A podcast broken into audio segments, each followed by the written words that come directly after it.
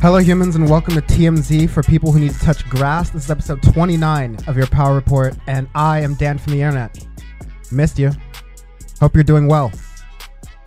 Back from my little uh, John Oliver break, as you called it. You ever notice how John Oliver and a lot of those like uh, comedians who do uh, political shows, not, not not to imply I'm anything of the sort, uh, though we'll definitely get enough of comedians with political shows later on in this episode, but um all those comedians with political episodes and shows and things like that, they always take those breaks, you know, in the summer because they acknowledge uh, something quietly, at least their production teams do, that is kind of the reason behind a lot of my ethos here. And as I'm getting into the intro of this episode, um, really jam packed episode, by the way, I'm going to have a special guest, Jordan Uhl, to kind of talk about the Democratic Party and the state of it um, after the Nina Turner race that we just uh, saw, unfortunately, after. Um, a, number of different things we're seeing over the Biden administration and continuations from the Trump administration, from this Democratic administration. Got a lot to hit on Republicans. Of course, I'm going to hit on some billionaires because as I was gone, we had a little billionaire space race, space race going on, mind you. A little excited here. Uh, but I've also got a little bit of uh, things to say about the grifters of TYT. And just some observations more broadly. Uh, we'll be getting that to near the end of the episode, so uh, strap in. But the reason those comedians and those people I mentioned earlier do those sorts of breaks where they acknowledge that there isn't a lot of news going on. One reason is because that's called silly season. It's something that's like in British English, and this is a real thing. It refers to a period in the summer where journalists have nothing to talk about, but they have deadlines and quotas to meet. And so the news is cluttered with nonsense to fill space and sell ads because, you know, people have to get paid. These operations still have to, you know, work. And, you know, oftentimes there is important news that gets out there from time to time. But a lot of the times it's just a regular summer droll. And for the past uh, four years, at least between 2015 and 2020, 2021, a little bit early 2021, during the Trump years, really what I'm alluding to, there was such a nonstop torrent of news and things going on that um, I think we got accustomed to this constant news cycle and forgot that uh, under many Republican presidents and under many Democratic presidents, this news cycle was just very much dull. There wasn't a lot to talk about, and so you had uh, conservatives who were allowed to fill the airways with culture war nonsense. It used to be called uh, political correctness, and maybe before that it was called uh, forced busing. Uh, but you know, now it's free speech and uh, critical race theory and cancel culture nonsense. We were talking about Dr. Seuss earlier this year. Come on now. We have these nonsense stories and things that are taking up our discourse because there isn't really that much going on. And so, in acknowledgement of that, and in acknowledgement of the fact that I, Dan, I try to make content with a certain amount of quality, a certain uh, respect to the audience, that you come here, uh, maybe not as plugged in as um, a more unhealthy person such as myself, who pays a lot of attention to politics, would be but someone who is genuinely curious and intellectually curious wants to come in here and learn some stuff. A lot of this stuff is nonsense, and so if I were to pull up on a show and put on um, do these episodes uh, weekly and try to find whatever nonsense thing was going on here um, week to week, I would be exhausted. You would be exhausted. You would tune out, and people would start to miss the forest for the trees. We'd start to focus on these nonsense issues out of necessity and give them unnecessary amounts of oxygen just for the uh, focus of doing the means of doing a show without having the necessary foundation in order to provide uh, quality content throughout. And so that's a lot of what I've been working on in the background, trying to figure out with a philosophy of quality over quantity, how can I do Power Report and participate in like the uh, just like not participate in the news rat race while still providing a consistent um, amount of content that you know provides value. And so by doing Power Report, which will continue to be like a more uh, often thing, I'm doing semi monthly. That's every two weeks. Hopefully, we can continue to grow with that as um things do. But there's also my Dan from the Internet project, so I can do maximum context. I can go into these uh long, as you remember my 20th video, bad news, and maybe you don't. Um, for those who are new here, this long diatribe where I can go into all these details about um, the news ecosystem and uh, the propaganda model and all of these theories and what's going on with um, the news and how we see it today. I, I'm glad to be able to do all that, but I want to be able to continue doing that in the proper way because of many of the reasons I'm going to describe and go through in this episode. There, there are themes in these episodes, and that's how I kind of like to do it. So, long story short, I don't mean to make this all about me, although this is going to be a very much about me episode. I'm doing this generally solo, other than the uh, guest interview coming up in a bit. But this is to say that for those who are somewhat new to the channel and what I'm doing here, I will say that um, I usually do these projects called Dan from the Internet. They take a while to bake, but they provide the maximum amount of context, as I was describing earlier.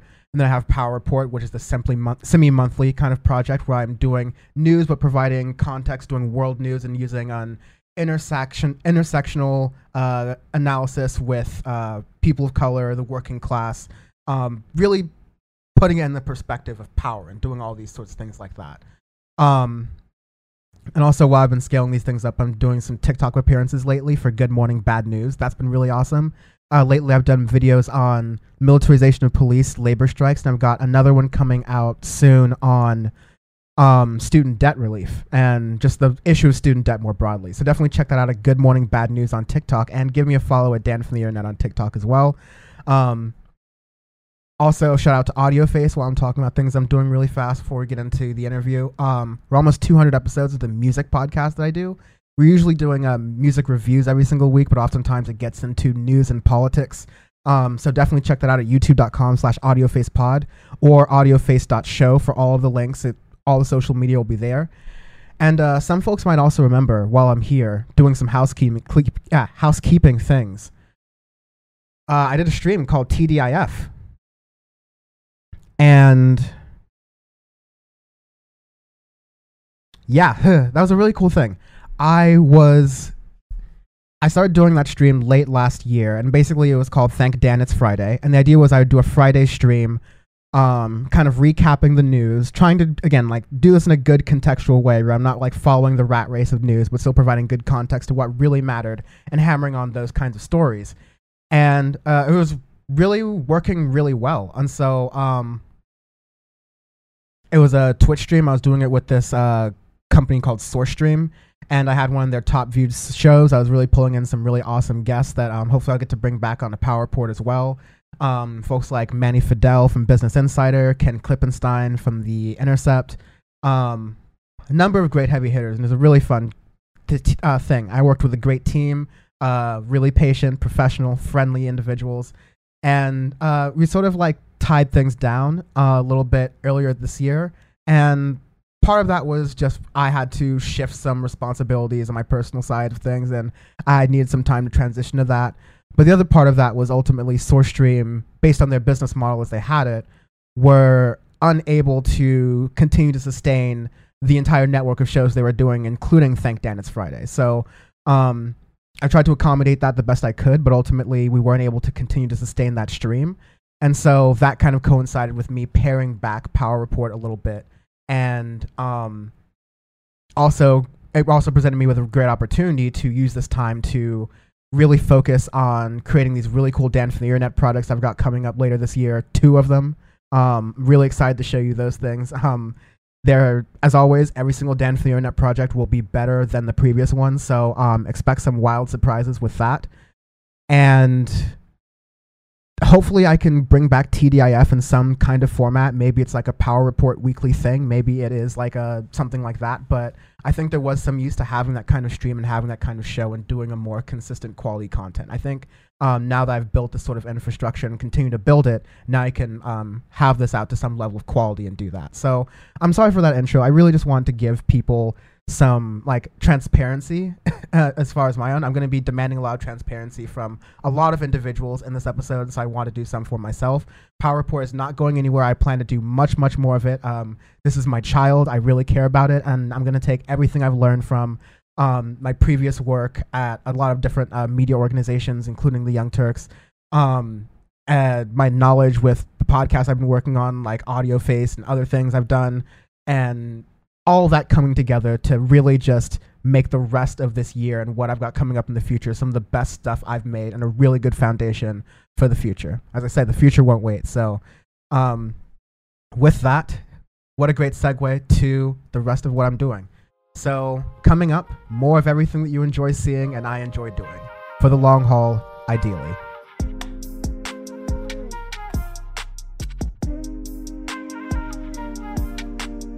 Next up on the program, I wanted to assess where the Democrats currently stand as we approach the six month mark of the Biden presidency.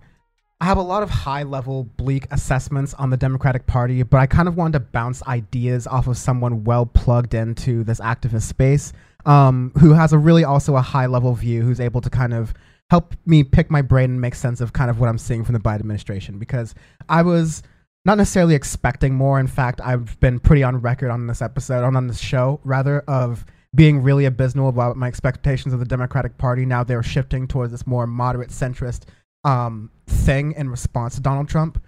But I was thinking that the Democrats were talking a really big game um, in response to uh, the election of Joe Biden narrowly beating Donald Trump in a lot of ways the uh, Georgia runoff. Uh, they're talking a really big game about making sure that Republicans didn't gain a stronghold after catching this breather right now.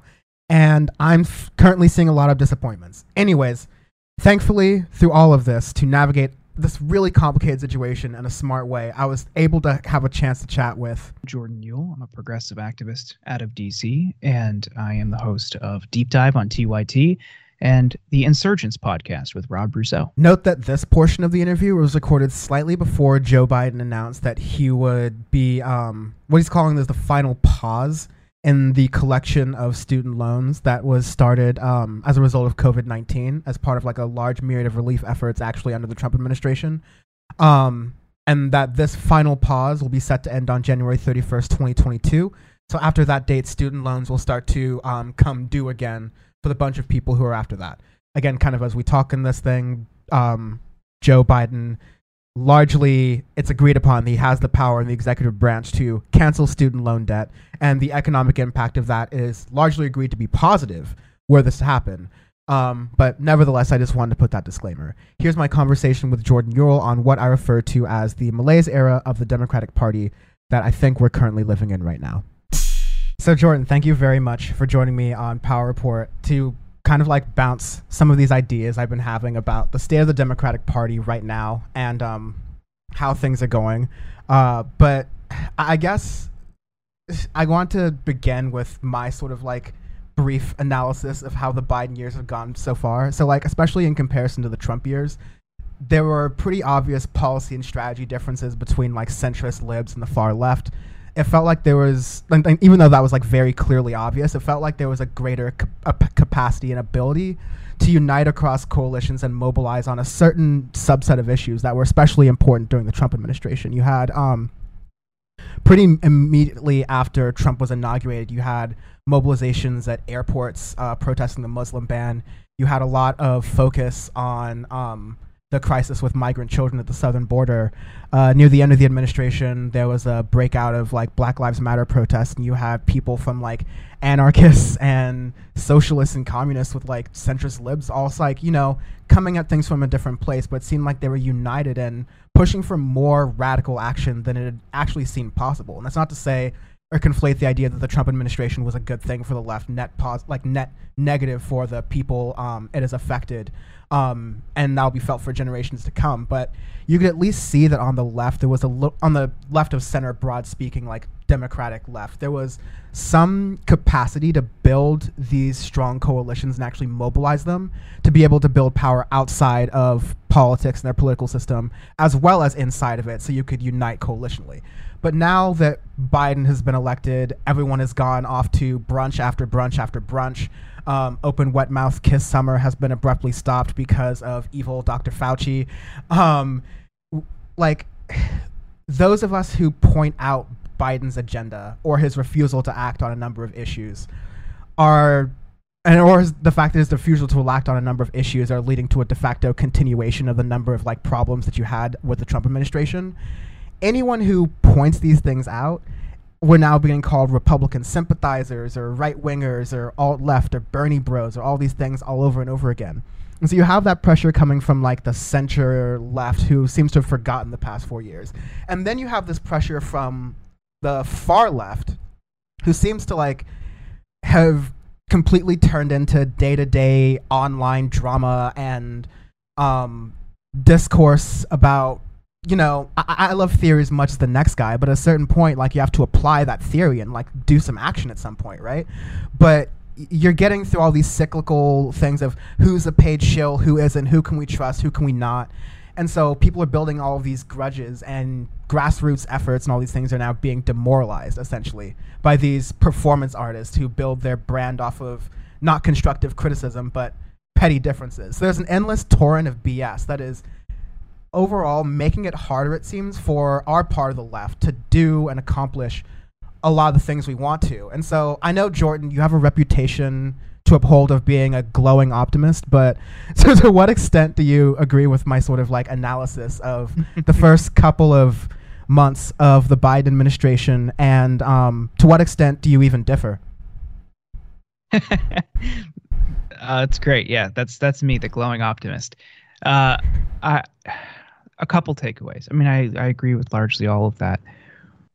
What is most frustrating in this transition between uh, from from Trump to Biden is just the just mass wave of liberals or even progressive Dems just completely checking out, and you see that manifest in a few different ways. Um, you know, the the smallest, least important, but easiest to measure uh, metric is that they just aren't even paying attention. They like you see, um, you know, engagement uh, on on liberal and progressive pages or, or, or social accounts just completely plummeting. You're seeing ratings drop. You're seeing readership drop across the board in every medium, form, platform, whatever. A colossal drop off in democratic and progressive content consumption. That's again the least important.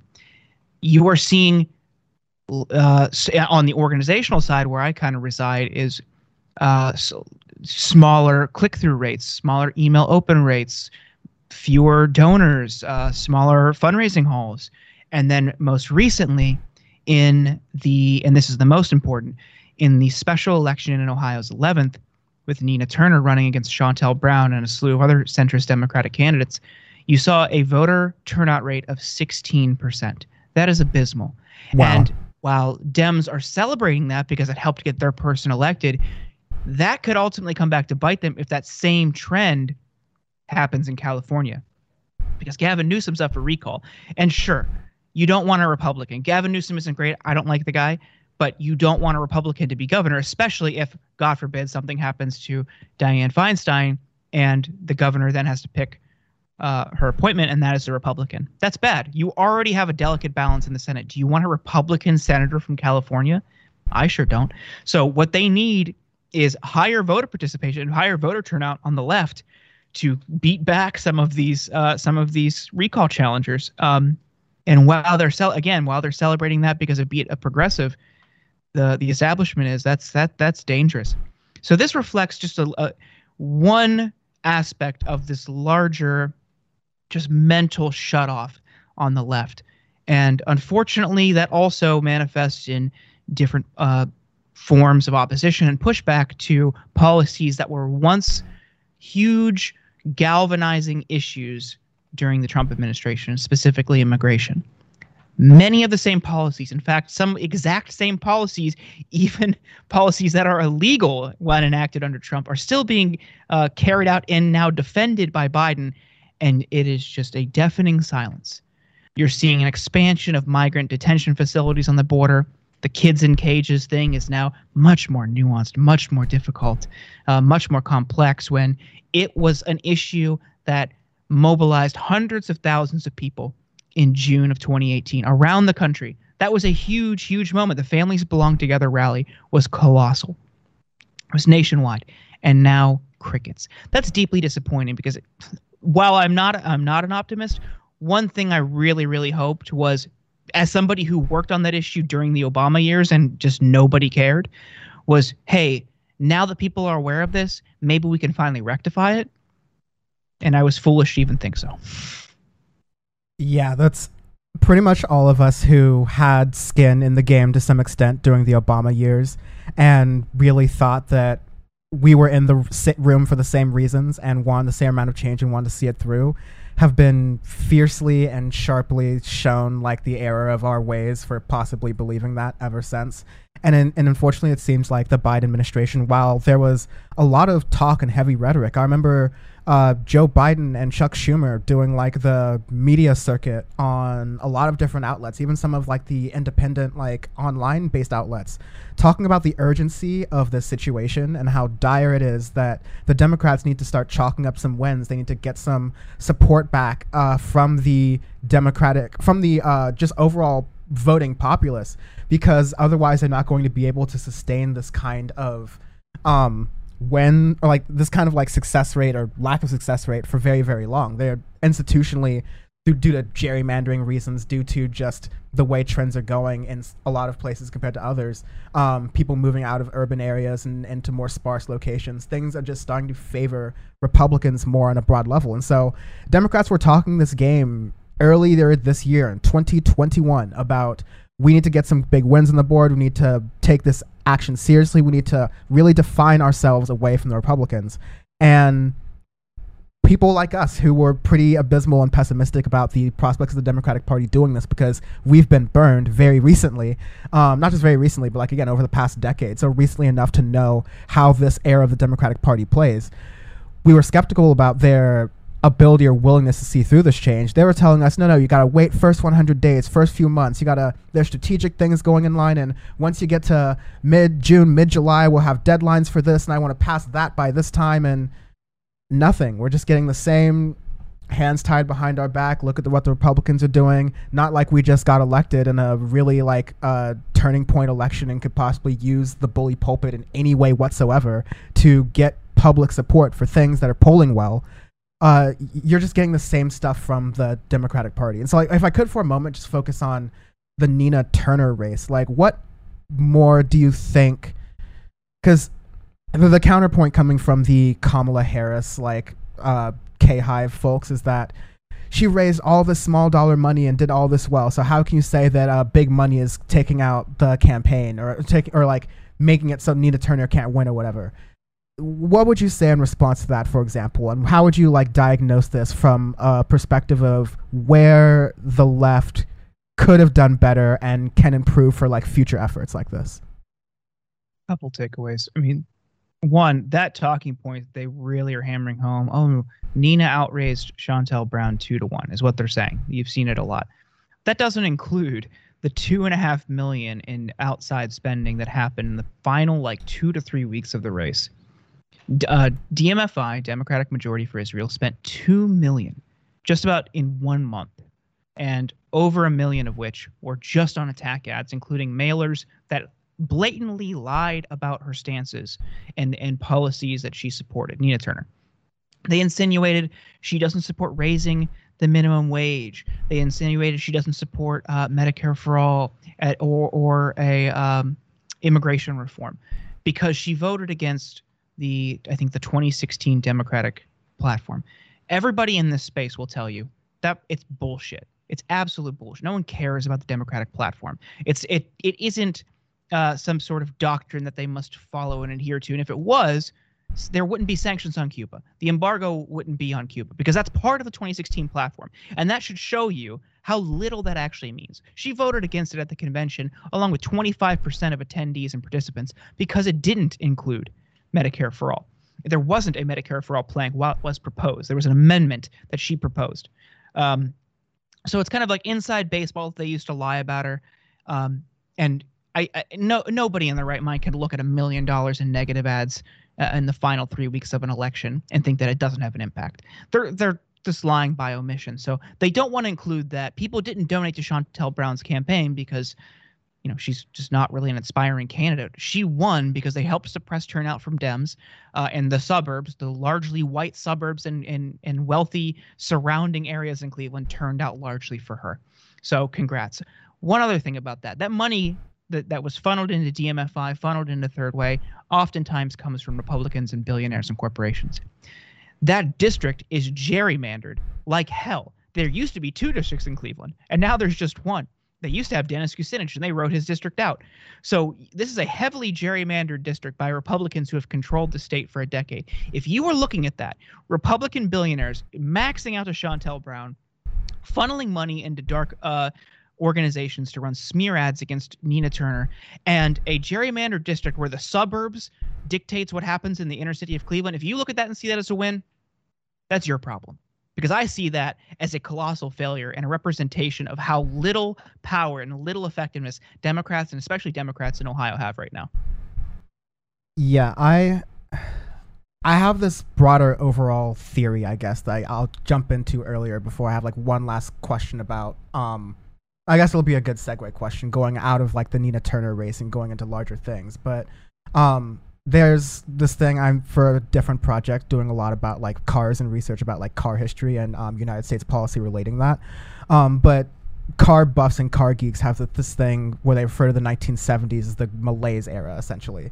This period um, where the federal government mandated technologies that increase fuel usage while at the same time um, internal and external pressure, pressures required that the government mandate that cars use less fuel. So you had the worst of both worlds. They were bad cars that ran poorly, they were expensive to own, and it just seemed like a weird period of time.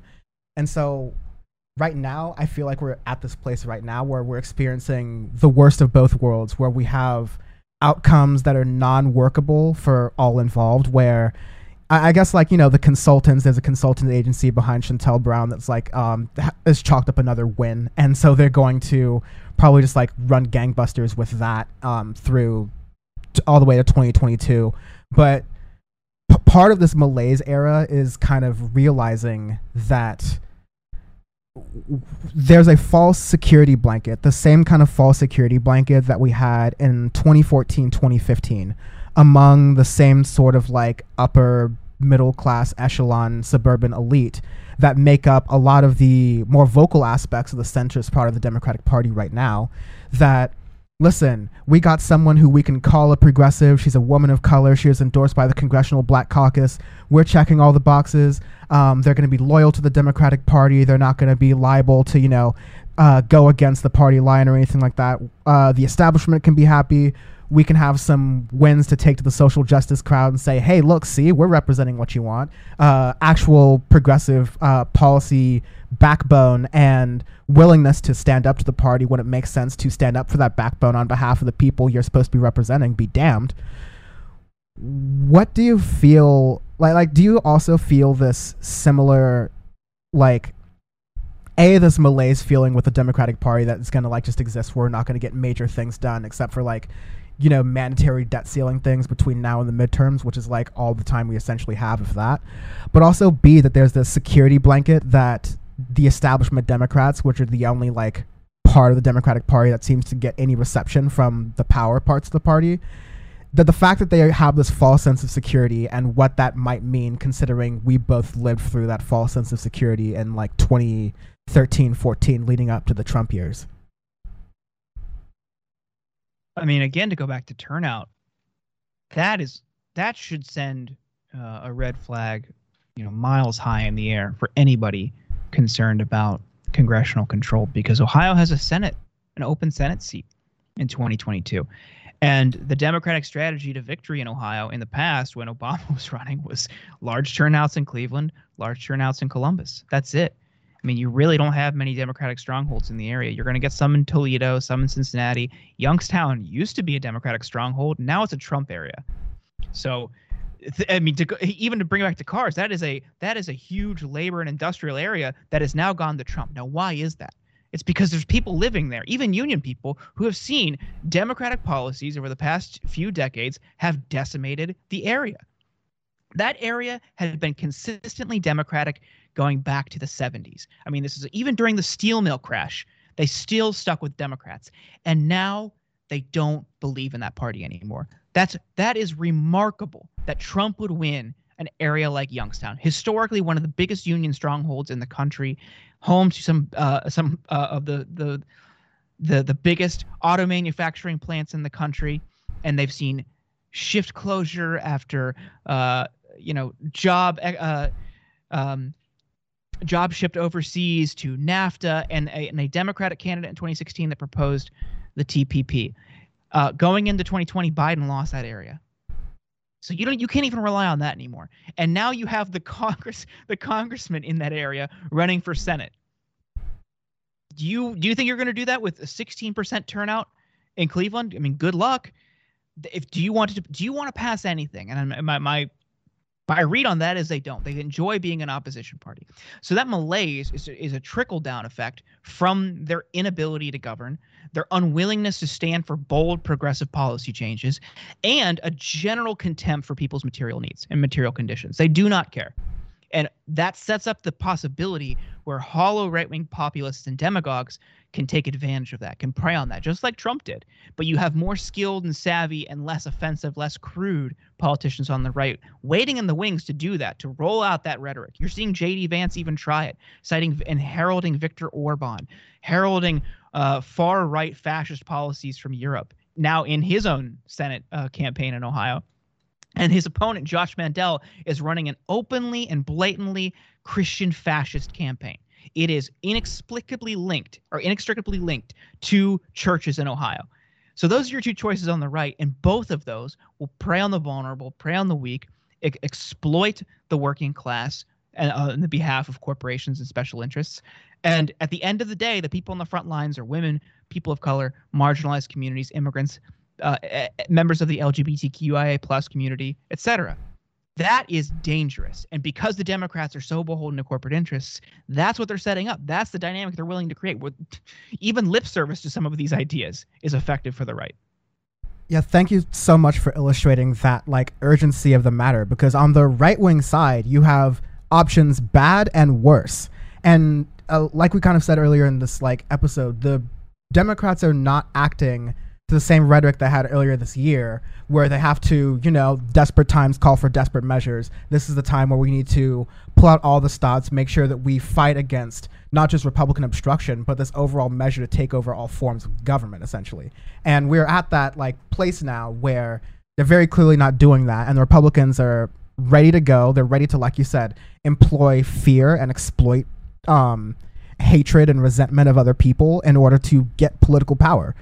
And so, kind of like shifting gears a little bit into the Democrats here, there's still the argument of what is the left doing? What can the left do right now in this moment to kind of, you know, at bare minimum, make things moderately less bad? I know it's like damning with faint praise here, but like, what can they do um, to help with the yeah, like what's the case going on, especially when you have like a feckless uh, Joe Biden administration who like just recently was willing to let the eviction moratorium expire, and people don't realize that if you have an eviction on your record, like okay, let's say you pull yourself up by your bootstraps and get one of those like menial jobs that of course are readily available but are like in the heat of a pandemic where you have people who are openly refusing to get vaccines in a country where we have the most vaccines in a world where vaccines are scarce like you have people who even if you have people like that who are able to get a job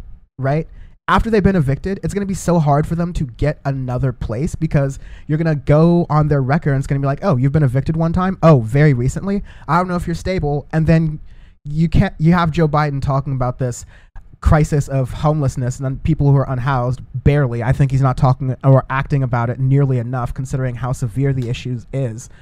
But he was, was, he was just willing to let the eviction moratorium expire and it would have had like lasting ramifications and ripple effects for not just like people's livelihoods but just general income building and wealth building for America especially for communities of color and people of color who are often hit by these things most and then Cori Bush kind of like comes to the rescue here and does this like um kind of like nights long standoff at the Capitol, kind of like making sure to protest to bring attention to this.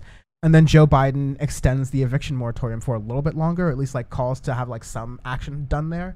And it seems like, uh, never mind the fact that you have a whole cottage industry of people calling like Cori Bush a sellout even before she even got into office.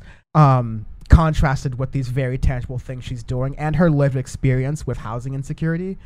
But what do you think is like the the best path forward for like the squad, the folks that are in the Congress and in the Senate right now, except like Bernie Sanders and anyone else, any other takers who wants to help. Um, are, is it these like outside measures where you're combining um, institutional inside power with like grassroots movement and attention and pressure to get things that way? Because so far, like working through the halls of power, making deals with Nancy Pelosi, like it, that hasn't been working, honestly.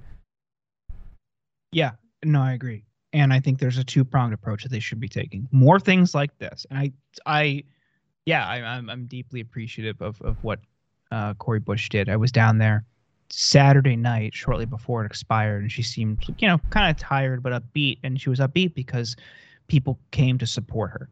Um, some of the people that came came to harangue her about force the vote, which I thought was hilarious and just really reflects how detached some of these people are.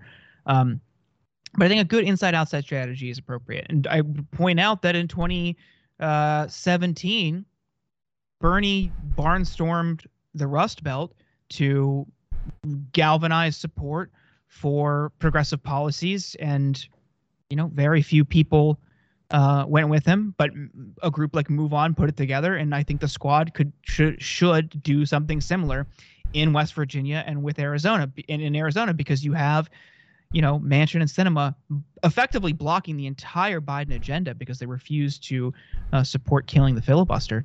Um, and Biden, while he could uh, bar, uh, you know, use the bully pulpit. They did once with with uh, Harris early on, and Manchin got mad, and they stopped. You're letting this guy, who's one guy who's holding up your agenda, boss you around. So I think the squad should do it. They're gonna draw crowds. They're gonna they're gonna bring people.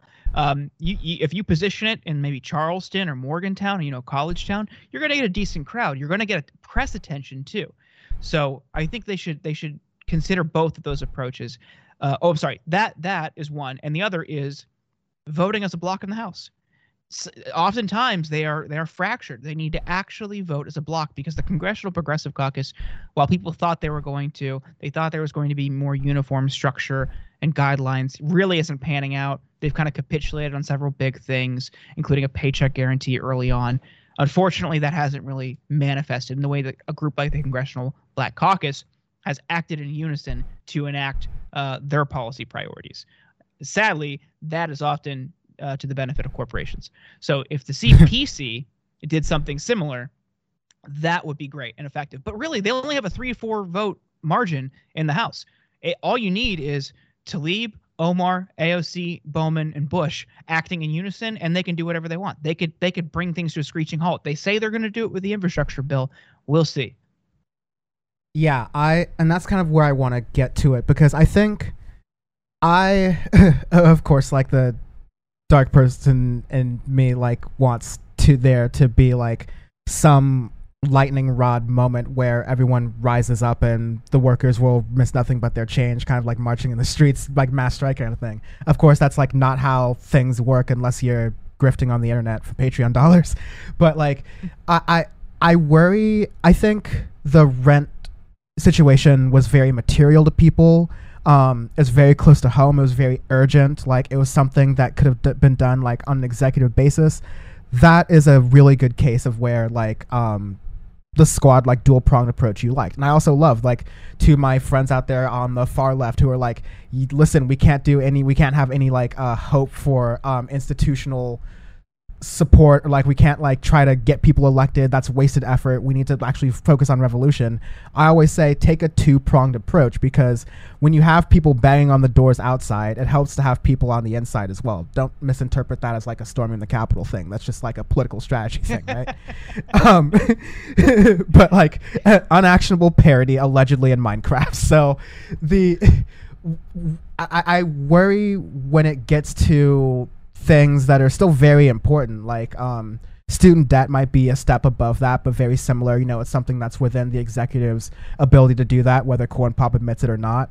But then you get to things that are a lot less tangible to regular folks that I think might be a little bit harder to mobilize folks around, like the um, like the Cuba embargo, just like the fast tracking of deportations that we're having at the southern border. That's like really inhumane considering COVID nineteen and what we're doing right there. But like I could also think of the fact that we're not like yeah the infrastructure deals going through and all these other things but the urgency on climate that's required considering how many people are very energized by this and how little the biden administration is actively acting towards it i think is a huge missed opportunity.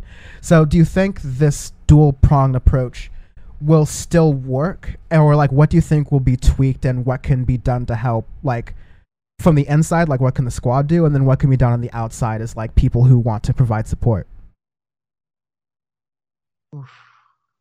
I, I, I all, all on your point earlier about the dual pronged approach. I think people are really missing the forest for the trees if they can't recognize utility in these types of things that like what Bush did and even the, the squad voting as a block in the House as useful now. Because look, we all agree that if that was if that was to continue, if that moratorium continued to remain expired, things would be bad. And I want to assume that people who are frustrated and saying, don't even bother, in many respects, mean well. But I cannot bring myself to be like, okay, well, I guess things have to get worse. Uh, and we can't do anything right now to at least stop this current suffering because it's not the best long-term solution. That doesn't that doesn't make sense to me. And I think we could we should be realistic um, in, in how we approach these things. And unfortunately, there's a bunch of demagogues on the left who have gained audiences and whipped Patreon subscriptions and whipped YouTube subs, etc., by reinforcing this like hysterical, hyperbolic narrative that this fraud squad is is standing in the way and they ultimately are working for Pelosi and whatever. You know, brings to mind that clip from Michael Brooks, who's just kind of mocking one of the the chief uh, clowns in this brigade, just pointing out how you know it's it's really okay to look at things structurally, and if you don't want to do that, which sure, if you want to just do commentary, go for it. But like, don't get mad at other people when they acknowledge there is a process to some of this stuff, whether you like it or not. You can't pretend it doesn't exist. And if that informs, if that mindset informs how you approach these types of things, you're doing everyone a disservice and you're misleading people. So, yes, sometimes things are frustrated. We're going to take a lot of losses. That's the nature of being uh, on the left and going up against a systemically corrupt uh, institution like the federal government and Congress. Like, you have to acknowledge the realities of the situation, be realistic about the landscape in front of you. Uh, but to act like you could just unilaterally do these types of things as one or two uh, lefty legislators is just so detached and untethered from realities. It's really pathetic that anyone even listens to that. So that's frustrating. Um, but yeah, just to reinforce the, the the voting as a block while you have it now, taking a multi-pronged approach is is the best institution or the best institutional approach. But also, it, just people listening, people participating. Just you have to you have to start with grassroots organizing. You have to join an organization that you find a, a space in, like a DSA or like an IWW, something like that, and get involved in mutual aid in your community Otherwise, you're just kind of in the way. If you are if you are comp- sitting back and complaining, saying nothing is nothing is possible, nothing's going to happen, nothing better can nothing better can happen, and criticizing people like Cori Bush and saying their activism is is performative, and you're not doing anything as an alternative, you're not helping. You're you're just a cynic, and you're using that cynicism to cover your your own uh, flaws and your own inability to participate and be constructive. Yeah, like if if you're deciding that it's like not the fight for you, sure, that's like something that people decide to say. But like, don't knock down the people who are have, making the fight for you, or like doing it like the right way or doing it the proper way, just because you think you can whip up a narrative where you are it's a versus situation, and then by getting people to be on your side, you can get the so much of a rise out of them they start sending you money. Like it's a tried and true tactic that goes back to talk radio that like is now continuing in this like self-funded era but i think you gave really really good cogent like analysis on overall where to go from both like internally what we should have expectations on for the squad because i don't think we're saying that everything they're doing is perfect and they're incapable of not doing any wrong but that they're useful being in where they are in office right now to provide us with support with the policy goals they have. And they're far more useful than the rest of the Democratic Party. So we should be thinking about how to um, best pressure them and also best support them on their um, goal to pressure the rest of the Democratic Party while we're doing this. Good efforts on that, and also just getting people to reminding people to get involved, find organizations that work well for them, and just put more people power, get in that aspect of the movement that's a good aspect as well. But we've been dancing around this one thing, and I know I have you for a limited amount of time, but we've been dancing around the aspect of like these the, the people who are in the way, right? And we don't need to like name them by names. There's going to be enough drama for that in a different portion of this episode, let's say. But like, I, I want to get to one sort of like Twitter discourse thing, and that's sort of about the definition of grifter. And so I want to know like, how do you feel about like that term and whether you think it's being overused? Because I've heard like really good like comments from like Becca Lewis, Jared Holt, um, from about like how there needs to be more nuance around the term, let's say, but. I mean, for better or worse, I've just been using it for a long time to describe um, certain folks who I may have been, maybe we both have been in similar like uh, by association, right? Um, people who have like decided to leave the left and find some other money, and just like grifter was the perfect term, and this like term sort of flew up into other people with other platforms who are also using it, and then these platforms have audiences and they use the term. So, like, I'm open to maybe there's a more specific term for this method or phenomena of pseudo political figures performing and stoking up people's emotions for fast money scams and to sell boner pills. But like, what, what's your take on that whole thing?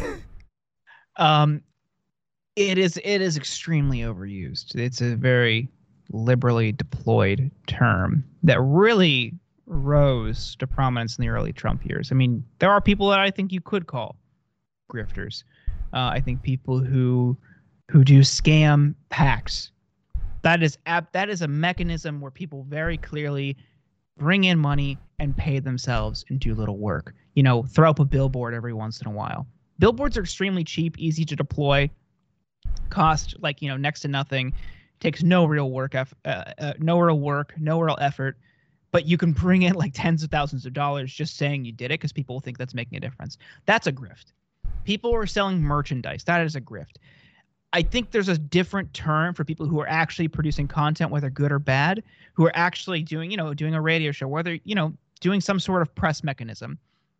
If you want to characterize their commentary as hyperbolic and hysterical, you know, maybe snake oil salesmen, people who are giving advice, encouraging people to take actions, people who are doing X, Y, and Z that aren't realistic, but, you know, make people feel good in a similar way that Hannity did for so many years maybe like a snake oil salesman is the best uh, term to describe people like that.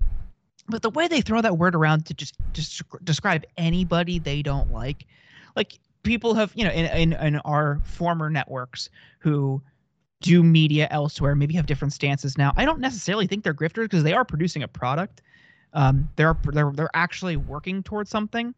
Uh, but people doing like scammy T-shirts, fake PACs things like that, I think that's uh, that that strikes me as a grift. I mean, people people will call anybody a grifter. I've been called a grifter, and it's like, buddy, I wish. Where's the money? I've worked in nonprofits, and I'm buried in grad school debt. Like, wh- when's that? When's that check come in? Because I would uh, I would love to see it.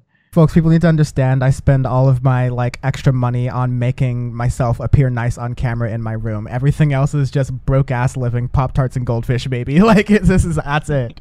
um, no, but like it's. Uh, and again, I, I I have a pretty, I guess, agnostic opinion on this, but I like genuinely want to learn. So like my pushback is not like a defensive thing; it's just more like a question. But um, I can definitely sympathize with the overuse of some of these phrases as well because um, I got to see like again dancing around some certain lines. I got to see certain figures uh, learn the word gaslighting and understand the phrase, oh, and then yeah, start to like overuse it and then like it sort of waters down the thing. It's really unfortunate because like um, I think people can learn that at a time, especially in their lives, when they realize that's happening to them or it's like something that's happened in their lives. It's a very important and cogent tool that gets into um, psychology. I don't think people relational psychology. I don't think people get a lot of, but now you get this like we're being gaslit by AOC and the squad because they choose to not go with this one comedian's like ridiculously easy tip to get Medicare for all. Like one weird weird trick the squad doesn't want you to know. Congresswomen, congresswomen hate congresswomen hate him. There's a carve out, I will say. If if there are multiple witnesses to you saying, not you specifically, but one person out there in this world responding to Bernie losing by saying, "Well, time to make some money," you might be a grifter. And this person knows who they are. and they're definitely employing this strategy. You might even know who this person is, but if that's your reaction, time to make some money, you're a grifter. That's it, because you're not in it for the cause. That was that was a huge moral defeat for people who believed in that can- campaign, who looked up to him, who you know knocked on doors, who volunteered, who did text campaigns, uh, uh canvassing, donating, whatever the reaction from 99.9% of people was not, hey, this is an opportunity to make some money. It was, wow, this fucking sucks. So if you're in that small percentage, yeah, absolutely. People could be keep people can have different views. People can be kind of harebrained, hysterical, whatever. I'm sure they might think the same about us. But if you're guided by a, a set of ideals and beliefs, however that plays out, if you find work doing that honest work, sure, fine. I, I don't want to call you uh, grifter. But if you are flip flopping, uh, doing 180s on previous stances, and you are purely motivated by money, yeah, that's that's a you problem. That's a character flaw. Yeah, and even beyond that, I I guess you can sort of draw the lines and make content judgments, and I certainly will. I, am not not in details, but like I certainly will. I think there are certain shows that make more of an effort to do editorial work, and there are certain hosts who care to varying levels of editorial work and we've seen it like we can all like put it together have some nice graphics do a show or whatever and we can all look the same but like the same show can have like a bunch of google docs or like physical stacks of papers of research they've done of that day or the other person can just be like i'm just gonna scroll through twitter i'm gonna open some articles see what happens react in real time not really like go into further details skim it and just get my audience in a rage um, and like th- those are two different methods. And I definitely don't think like what both of them are an honest like j- day's work, honestly. But like, and I'm also uh, not saying that you're saying that either. But like, there's just in my overall um, definition of grift. I'm also super happy to move on from that term. They've taken that word. We need to have a new. It's it's the G word now. We can reclaim a different thing. Um, and uh, I'm I'm totally open for new suggestions, and maybe we'll have more annoying ass discourse about the thing you and I wanted to put to bed like one week in January, and it's still going on. Uh, yeah. You were I you know it was funny we were talking on Insurgents yesterday. We were recording an episode and that came up and I was thinking back to why we even talked about it and it was cuz you know people in that world wanted our opinion on it. And you were the guest on that episode and we weighed in. we were like, okay, I mean, sure, it's not the best strategy. It's a strategy, but you could do that with every piece of legislation because there's only a few vote differential between, you know, the Democrats and Republicans. Squad could just enact their will that way. And that we even suggested there were other ways led to people getting mad, which shows they weren't really committed to the end goal. It was just we think that this guy is telling us the truth, and that's and this is our cult of personality manifesting here in your replies. Sad is really, really yeah. pathetic. It, it, it's it's a manifestation because I do know these people personally. It's a manifestation of self esteem issues. But like you and I both come from activist spaces, and we did the right things of like, hey, listen, not the best idea, but I hear where you're coming from. Here's another range of ideas that I am ready to go with you for. Can you do this with me? Like hand out olive branch. And these folks were like, no, my way or the highway. And so that's when I say like I'm not organizing with these force the vote fuckheads ever. Like I, I I wouldn't I wouldn't in a room want to figure out what to eat for dinner with these people, let alone actually do like put any political organizing because that works hard with people you agree with it can get daunting and like you can like leave yep. a lot of blood sweat tears on the floor with people you agree with and like truly like love and care about and really respect with i'm not gonna go through that for some fuckheads when shit is as serious as it is right now so like oh, yeah the yeah. end result was keeping pelosi in power and a loss on the floor on a medicare for all vote. What kind of fair deal is that? What how, that sorry no. I want to exchange those things for for bigger promises bigger bigger wins and you can do that with things like the infrastructure bill and i hope they do that. You know you could you could argue whether or not they'll actually use that as a tactic. I think they should and i think that voting as a block which was kind of the core of force to vote is a good approach but it wasn't about that it was for speakership and now we see the biggest cheerleader in nina turner's loss in the new york times article about it today is hakeem jeffries who would have replaced pelosi had she been ousted in January. That's who you want? Okay, sure.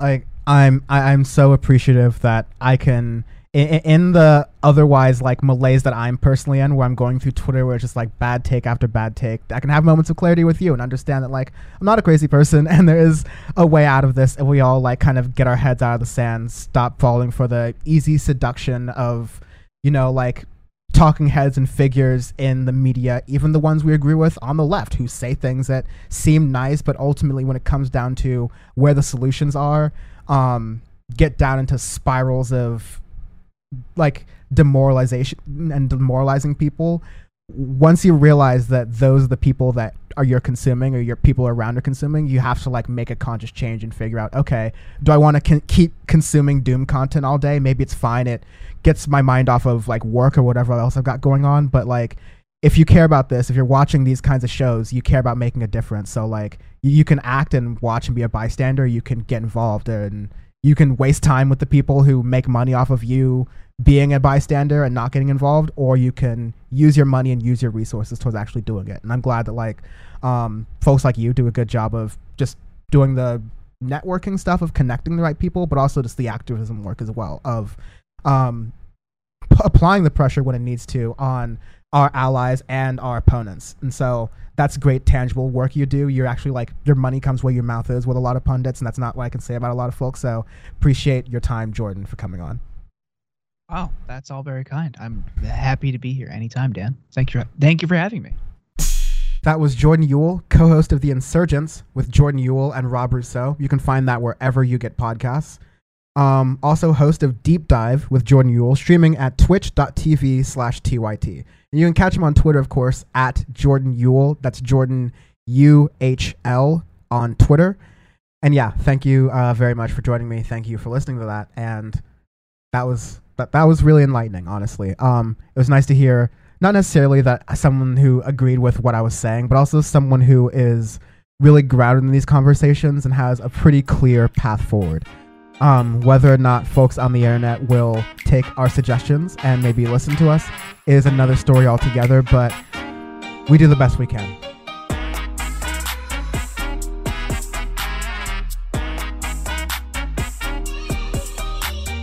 So there were a number of topics that unfortunately they were very like uh, definitely newsworthy that I didn't get to cover on Power Report. I don't mean to say that there weren't, um, but there's only so much that I can cover, and um, these other things will be topics I'll talk about with um, guests and interviews and other things like that in future episodes, definitely. Um, but one thing I definitely have to talk about here, coming correct, is putting billionaires in place with the space race here. So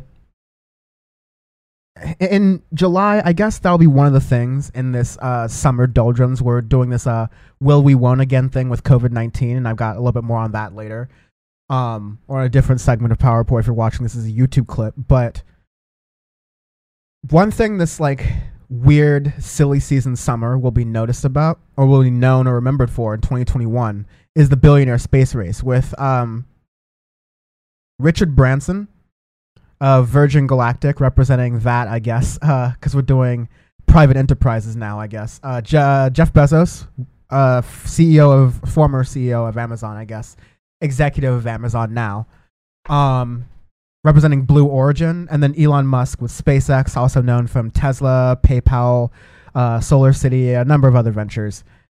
Um, what was really seen as this uh, wonderful moment, I guess, for a number of, uh, well, at least Elon Musk and Jeff Bezos are American in this context. Uh, but what was seen is like this, you know, when for the Amer- not just the American dream or American innovation, let's say. This was just celebrated overall as just a broad victory for humanity that we're having these uh, people who have dodged taxes, um, exploited hundreds, if not thousands, if not tens of thousands of workers. And then if you go across the supply chain, many, many more um, to get and obtain their billions and sustain their billions. Um, a celebration of their ability to do a publicity stunt as also essentially like an ego trip for all three of them because they're all competing with each other for government contracts. It's definitely an issue in the media, and we'll talk about the media's role in this at the very end. But it definitely needs needs to be taken as its own, as a moment that is representative of like definitely an aspect of some world of American innovation. And I say this because this represents a long term trend of something that the government or like, you know, the public sector can very easily do. As in, NASA can also be sending people to low Earth orbit. They've done it very well. Uh, they've sent people to space. They've sent people to the moon historically. Um, what happened overall was their budget was cut. Um, NASA's percentage of, the, of their federal budget was at its highest in the mid 60s during the peak of the space race, of course, and you have um, competition coming from that, as it always tends to be and tends to happen. But at that point, you had spending for NASA making up just a little over 4% of the federal budget. And since then, since the 70s, as you slide into the neoliberal era, with Republican presidents and then Democratic presidents who promise little peaks here and there of increased spending, but nothing near the 4% of uh, government spending that it used to be, of, of no, 4% of the federal budget that it used to be, usually never topping over 1%, oftentimes getting to just half of 1%. Below half of 1% in recent years.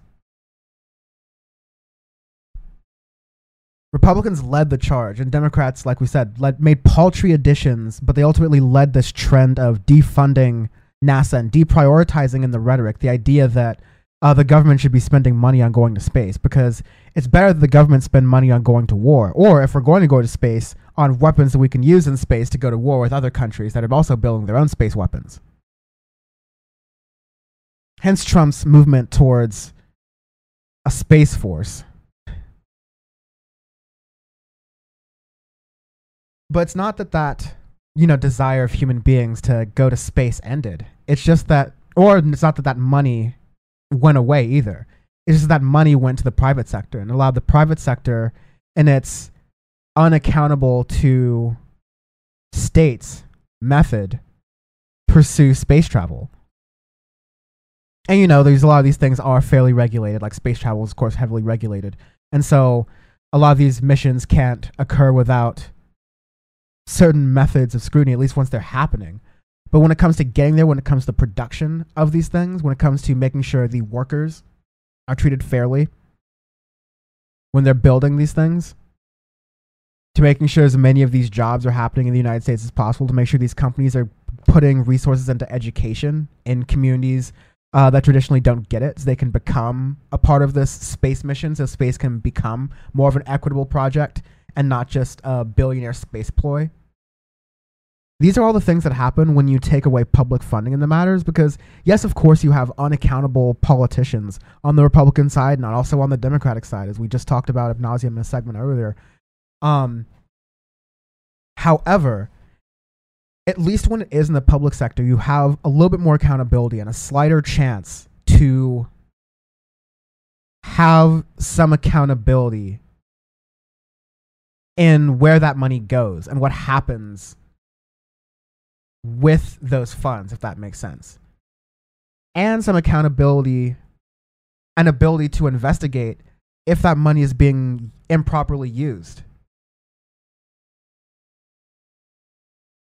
So now you have this point we're at where because of our lax tax system, not just in the United States, but um, in Britain, where Richard Branson resides, and also in the European Union, and also in a lot of other places where the rich can dodge taxes or otherwise um, avoid paying what would be their fair share by their government standards or just by, by general society standards when we have um, poverty at the extent to which we do.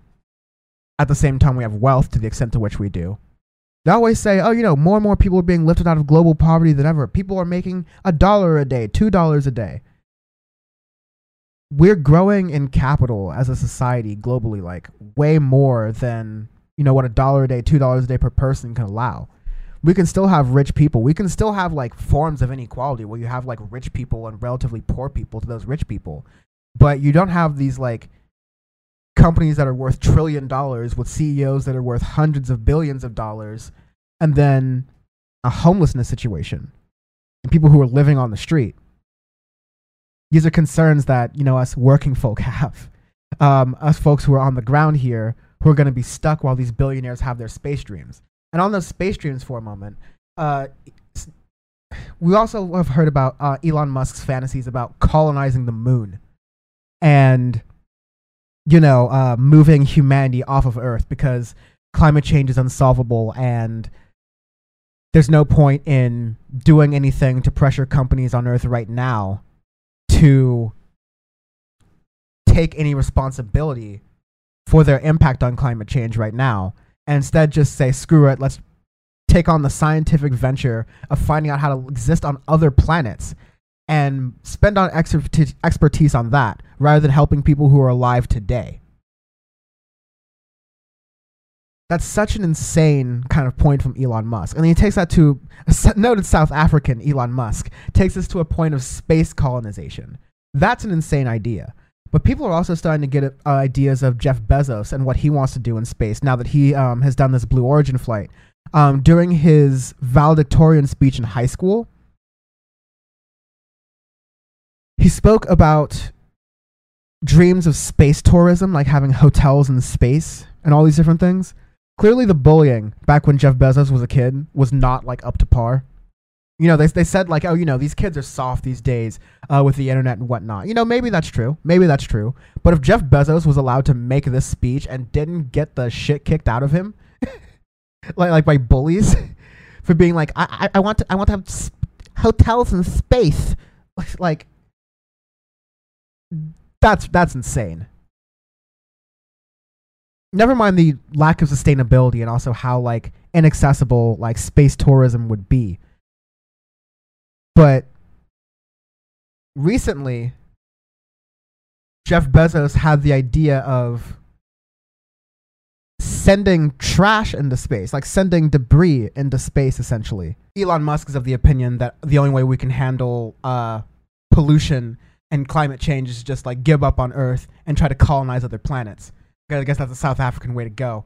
But Jeff Bezos is saying that we should take all the polluting things that happen on Earth and just blast them off into space. So we just start creating like a sacrifice zone. I think it was called in one um, instance. So we're sending all of our dirty pollutants into space. When we don't know the science of that, we did know the science of uh, climate change and fossil fuels and those things when we started the Industrial Revolution. And so now we're just going to mess with the unknown science of sending things out into space, or let alone the ethics of sending trash out into space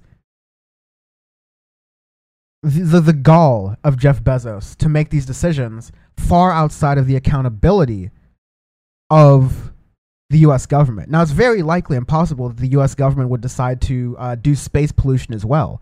But then you could call senators, you could have people protest and march and things like that. And there's some semblance, some idea of accountability there. And, and it's not just a semblance and idea of accountability, things can actually get done through those measures. People have been uh, disenfranchised and uh, disillusioned by, uh, and honestly, an earlier malaise era era with the Obama administration, in being unable to handle these things, um, and being unable to by handle these things, I mean being able and able to work against the obstructionist Republican Party to get things done, resulting in an era where people had to live under the reality that politicians and politics is inherently um, an exercise in which people perform policy proposals, but in reality, nothing tangibly gets done for an increasingly shrinking middle class and an increasingly um, tightening and pressurized working class, to contrast a an increasingly comfortable uh, upper middle class and elite, I guess, if you will. And so, the secondly, add insult to injury. In addition to all these bad space ideas from these billionaires who are completely unaccountable to the public, because one could also say, well, we could all just boycott Amazon. Jeff Bezos gave a really a decent reason to doing so by saying that um, one peop- the group of people he was thanking the most for his uh, space exercises were Amazon customers and subscribers, Prime subscribers, and their employees. So if you bought things from Amazon Prime, and I, you know what, guilty. I've done it, unfortunately.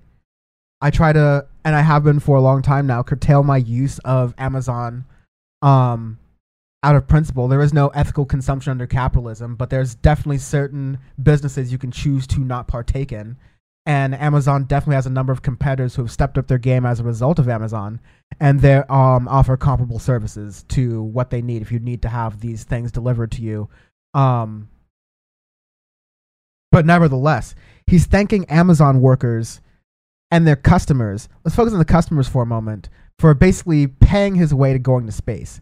Those customers aren't just paying the way, paying Jeff Bezos and his brother's way of going to space, um, just through Amazon Prime subscriptions. Because it's also the fact that Jeff Bezos and Amazon do quite a lot of tax dodging. According to a lot of um, reports that have been done by outlets like ProPublica, for example, and the New York Times, who've taken a look at um, both the company, Amazon, and the people behind the, these billionaires behind these companies who pay very little in taxes. The people working underneath them making $30,000, $40,000, $50,000, $60,000, $80,000 a year $120,000 a year, $140,000 a year are paying more in taxes than these billionaires and these multimillionaires. And so, because the rich avoid paying these taxes, it's a de facto subsidy that's allowing them to go to space. It's money that we're giving them to do the space race that we don't get to have, that we lose in accountability in going to space. We lose in um, possibly having an ethics system that might be accountable to you know a proper society instead giving an ethics system to these highly unethical billionaires. You know what jeff bezos does with his employees? Because he also thanks his employees. His employees who he barely allows to have bathroom breaks. His employees who he tracks like uh, rodents in a lab experiment. He thanks his employees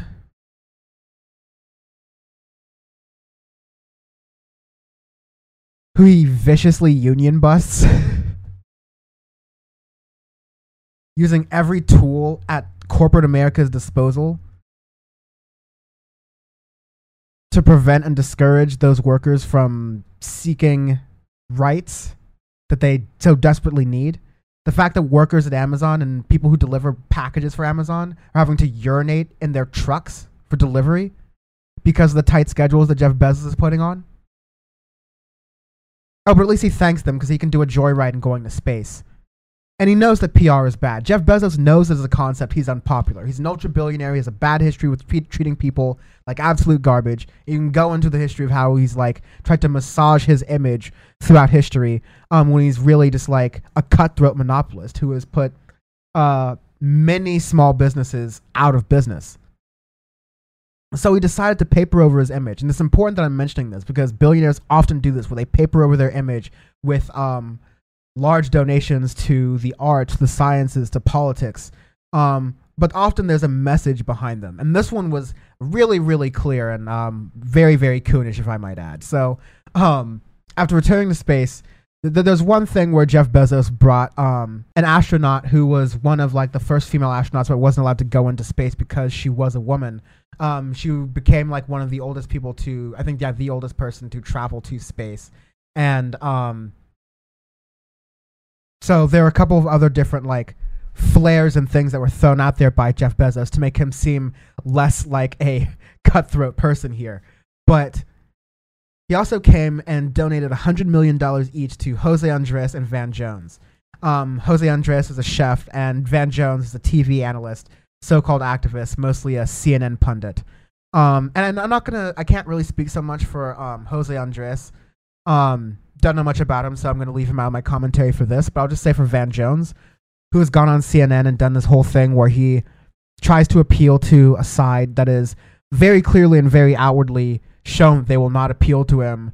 Um, if not only just for the color of his skin, but for the idea that they believe that anyone who appears like him um, or you know wants to help people uh, achieve a more equitable, you know, life for themselves and their families, the same thing as the supposed American dream, labels him as a communist, label anyone who agrees with anything remotely like him or even a centrist version of what he says as a communist. Van Jones continues to act in this bad faith world and um, patronize these people for a paycheck.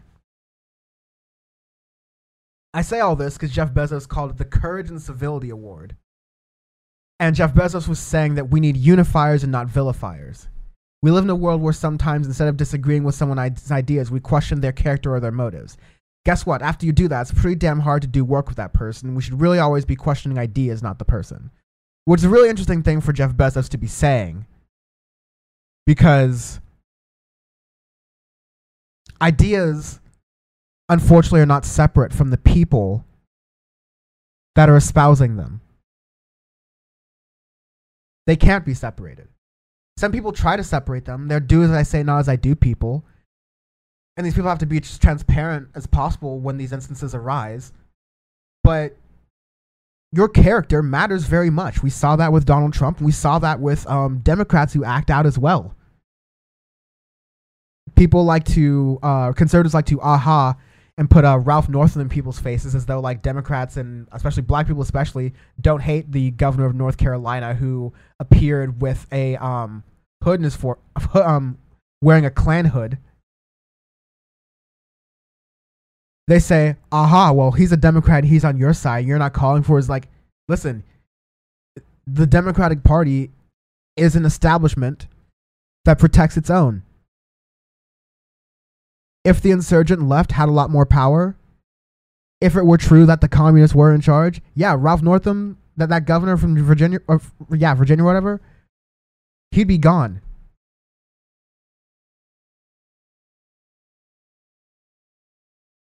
Um, yes, it's Virginia, not North Carolina, just to be sure. Uh, Virginia. I just had to double check that and make sure. But um, the reason Jeff Bezos gave Van Jones that award is because he's one of the good ones. It's because Van Jones performs a dance that is acceptable for the elites. It is, oh, you're doing these things, you're saying all the right words, you're talking about social justice and uh, BIPOC and uh, uh, environmental racism and all those different things. You're saying all the buzzwords and you're, you're, you're, you're approachable at dinner parties and fundraisers and there's some photos of you holding signs. You can say you walk the walk or whatever. You appear on CNN, you're an analyst there, and you're accepted in those circles. But at the end of the day, with a $100 million, Van Jones is not going to pose any sort of material threat to Jeff Bezos or the billionaire hegemony that t- has taken fold in American society and American discourse. The fact that billionaires have so much power in society. It's not something that Van Jones, however much of an activist he claims to be, however much down with it, with the streets, whatever he claims to be, is going to be challenging with that hundred million dollars that he's gotten from Daddy Bezos now. Um, because he wouldn't be in that position. He wouldn't be the quote unquote civil and quote unquote courageous one to Jeff Bezos, the economically rapacious billionaire, if he wasn't performing it right two parts from a Tribe Called Quest 2016 album we got of Mir. Thank you for your service. Are very apt here. Whatever will be, which has a Q-tip lyric that goes, quote, like a billionaire investing in a nigga's dreams, certainly a head scratcher. and that's certainly relevant here, although it's very clear. Uh, Jeff Bezos investing in Van Jones's activist dreams is to shut him up. Just like Jeff Bezos investing in the Washington Post and the Washington Post running numerous articles in favor of billionaires and saying, oh, billionaires aren't the issue. The space race is actually really great um, that folks have been pointing out to. That's an investment. That's hush money. And Van Jones will happily smile and take it. And then, of course, from the space program, same album, there ain't no space program for niggas. You stuck here. The billionaires are not our friends.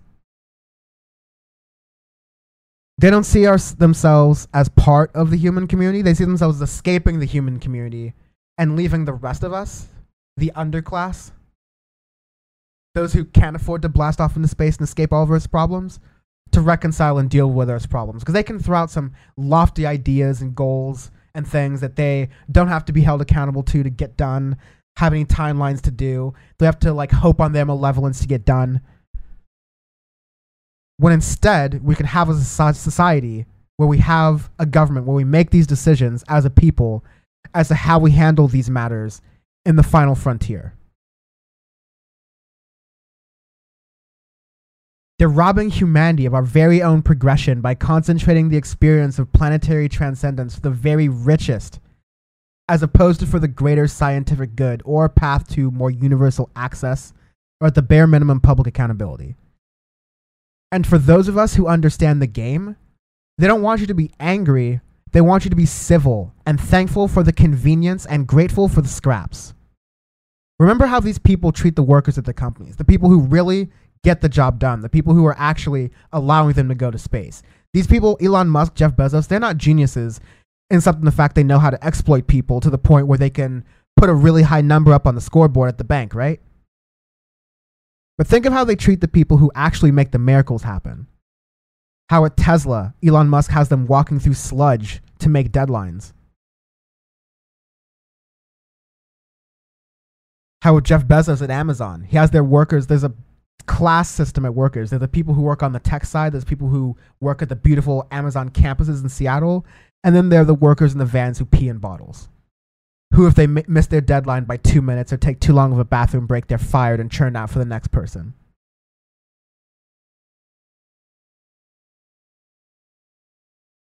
So my last point on media coverage, because I said I'd be getting that at the very end. It was pointed out by Media Matters that Bezos' space launch on July 20th got 212 minutes of coverage compa- on this one day in July 20th. 212 minutes compared to all of the climate coverage in 2020 on broadcast TV. That was 267 minutes. So on one day, Jeff Bezos' space race got just an hour shy of all the coverage climate change got in a whole year on broadcast TV.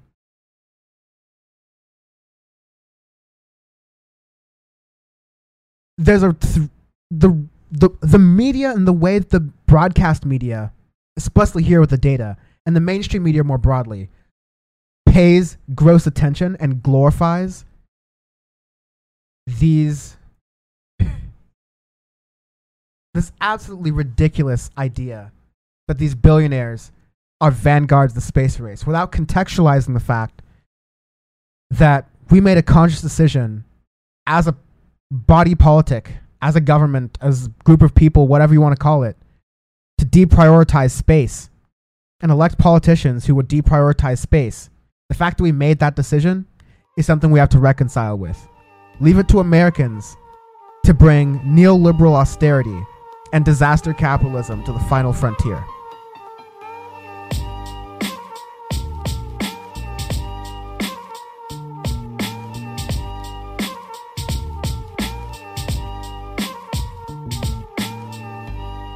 While the rest of the world struggles to get enough doses to make it out of the single digit vaccination rates, in the United States, getting a vaccine is just the latest identifier in the culture wars.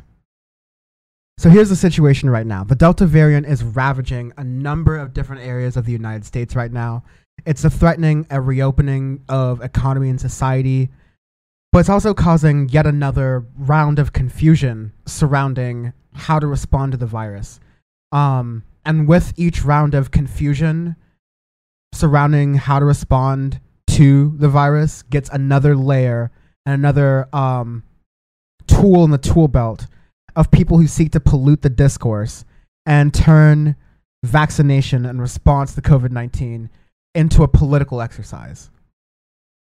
And so it's important, especially in these contexts, because there are now a lot of media figures and a lot of independent media outlets out there who will pose to be leftists and will have a strong critique of the Democratic Party, but will seemingly miss a major aspect that the Republicans are substantially worse in that the Democrats are malleable, they're weak, We understand that they will spend a majority of their power against their own party and the insurgent left. But we also know that that can be played strategically. Whereas with the conservatives and with the Republicans, they are just seeking total power. They're doing whatever they can to seek total power. And if that involves stoking racial resentment, creating nonsense conspiracies and uh, controversies throughout the media discourse because they have absolutely nothing to talk about because absolutely no legislation is actually happening they will do whatever they can to get closer and closer to power. And so it's worth remembering how we got here, and it's worth pointing out that Republicans are this bloodthirsty. They've let COVID numbers get to death rates. They let COVID death rates and COVID infection rates get to numbers they never should have gotten to just purely out of their political greed. Because last year, a year and four months ago, maybe like in March 2020, when we were just starting to have lockdowns, the idea that the virus exists or even existed was seen as a democratic hoax was said as much so by the president. It was used to stoke anti-Chinese sentiment. Was repeatedly called and still con- um, continually called by um, brainless MAGA chuds as the quote unquote China virus with no regard for uh, not only how fundamentally offensive and racist that phrasing is, but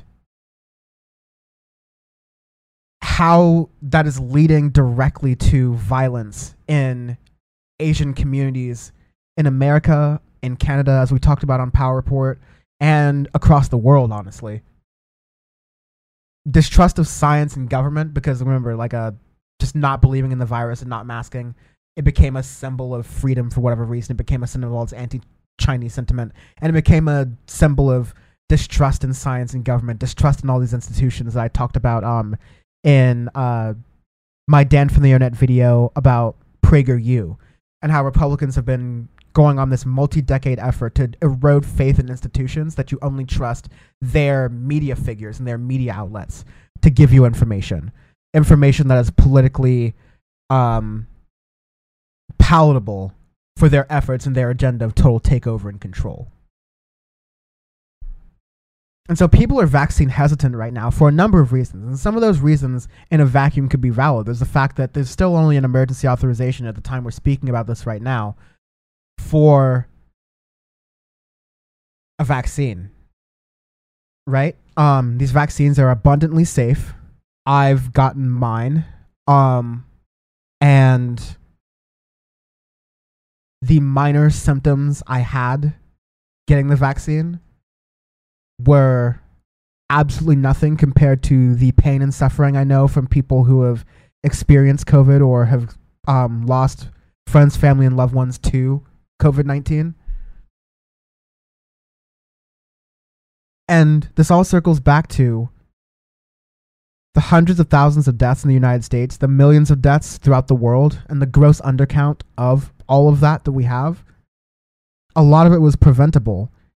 And this new Delta variant, and some comments about other strains and variants that are popping up throughout the world that are more contagious than the original COVID 19 variant that spawned the initial lockdowns, that may um, require booster shots from the vaccines to make sure that our bodies remain effective against these newer strains of the virus. All of this conflation away from the science and the irresponsibility of Republicans and conservative pundits in America and around the world have led to this instance where humanity is helping to extinguish itself in large numbers, especially those who disagree with the apparent facts of the matter. people are vaccine hesitant for perfectly fine reasons, like we said earlier. But people are also vaccine hesitant for reasons that like it became a political issue. It became about people's teams. It became about people's factions. And I've spoken about how ridiculous it is that Democrats have to be seen as seriously trying to work with and reason with Republicans who have proven time and time again to bend the boundaries of what's reasonable because they made protecting yourself against a virus into a political issue. They made protecting or caring about your loved ones and the possibility that they, who might be immunocompromised, um, or who may otherwise have a difficulty obtaining the vaccine, might need your help in being staying a little bit safe. The fact that people turn that into a political issue just to score some points and gain more political power. And yet, Democrats are working with the opposing party as though that's reasonable business that's going to be handled. Remember, this is the party currently working towards and doing a pretty successful job at gaining long lasting totalitarian power of every branch of government. They're successful so far, like I said, and without radical grassroots pressure, that trajectory is not going to change in this country anytime soon. And it's not only having political ramifications here, it's not only having ramifications with our climate because um, the protection that Republicans lead in the vanguard and Democrats lead um, secondarily of big business that has allowed um, pollution to happen to this degree unfettered and unregulated without actually any not fully unregulated but without any actual substantial measures to address it and substantially curb all the pollutants that are happening in society. And this is just to focus on climate change for example but these are just negative externalities that are going on. We're getting political consequences. We're getting environmental consequences and now we're getting biological consequences because of Republicans' never ending run towards power. And so that's the enemy. That's what we've got to work towards and fight against. And so it makes nonsense happening on the Democratic side, whether it's the establishment Democrats beating on the left when the left is where most of the energy in the party is and where the future of the party clearly is when it comes to voting and uh, demographics or when there's left on left idiocy that gets away from the urgency at hand and who we have to fight against.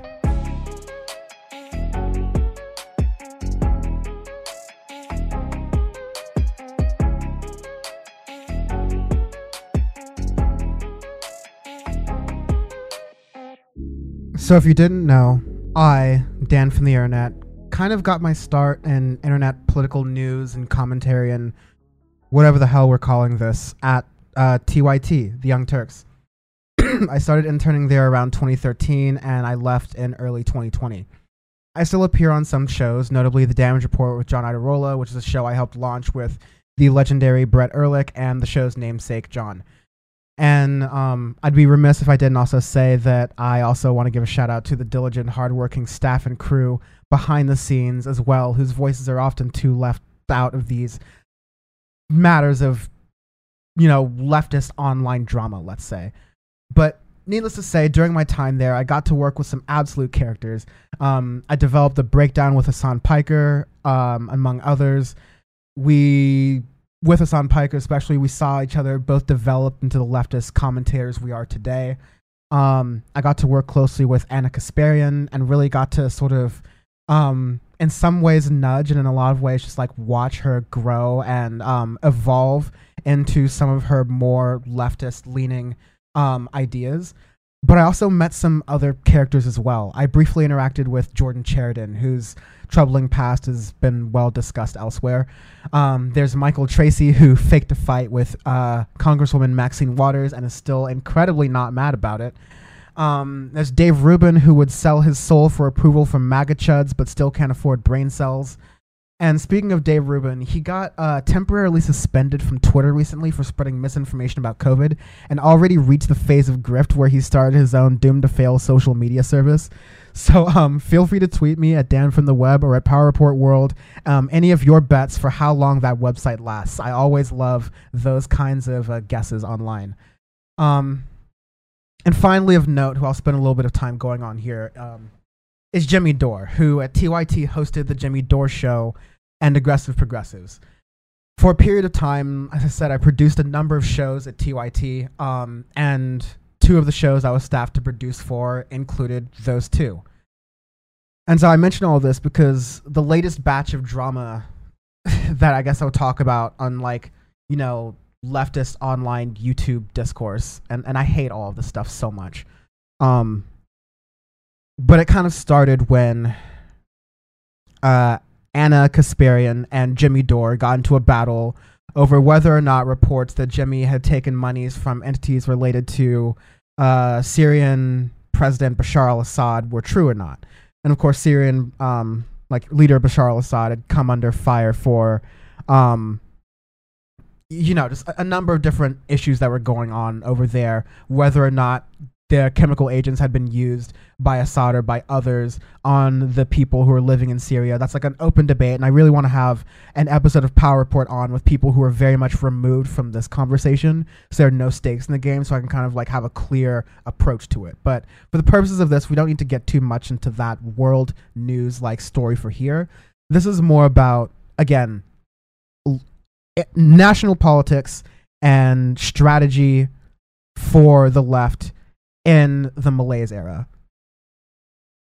So, th- this discourse around Syria and Jimmy and Ana or whatever quickly devolved into an incident where Jimmy made sexually inappropriate comments over Ana's outfit uh, during this one instance in the middle of the office at TYT um, in front of Ana's uh, students from a class that Ana was teaching at the time. They'd come in to do like a, um, you know, like I guess a on the job shadowing of what Ana was doing at TYT, and Jimmy happened to be there to make that remark. And I'm saying this because like uh, Ana has admitted that this happened. Jimmy has admitted this happening. There's slightly different versions of this, but they've both admitted that this has happened. Um, I was not personally there to witness this incident. There was a lot of times at TYT where I was working remotely because I was still um, in college at the time, separately from the offices. But I've seen Jimmy make inappropriate comments on others' clothing, including one time when he made a comment on me wearing shorts in California in the summer, randomly one time. But nevertheless, behind Jimmy's resentment of all of this and all this really kind of gross stuff coming up was his feeling of betrayal from media figures who didn't join or openly or people who openly criticized his force to vote death march from earlier this year who for folks who don't know or unfortunately need remembering or reminding uh, jimmy dore and a number of others proposed a strategy where you force a vote by uh, the Democrats in the House on Nancy Pelosi. Uh, you, you withhold your vote on uh, voting for Speaker of the House, Nancy Pelosi, to be the Speaker of the House, unless she holds a floor vote on Medicare for all. And even though it's destined to fail, and some of the forced vote people realize this, you would get people on record for supporting it or not, and then you could mount a grassroots offensive against those um, Democrats never mind that we already knew which Democrats are in favor of Medicare for all and aren't in favor of Medicare for all, let alone that this kind of grassroots support wouldn't be led by Jimmy Dore necessarily or these YouTube commentators or Patreon commentators and podcasters, as it were.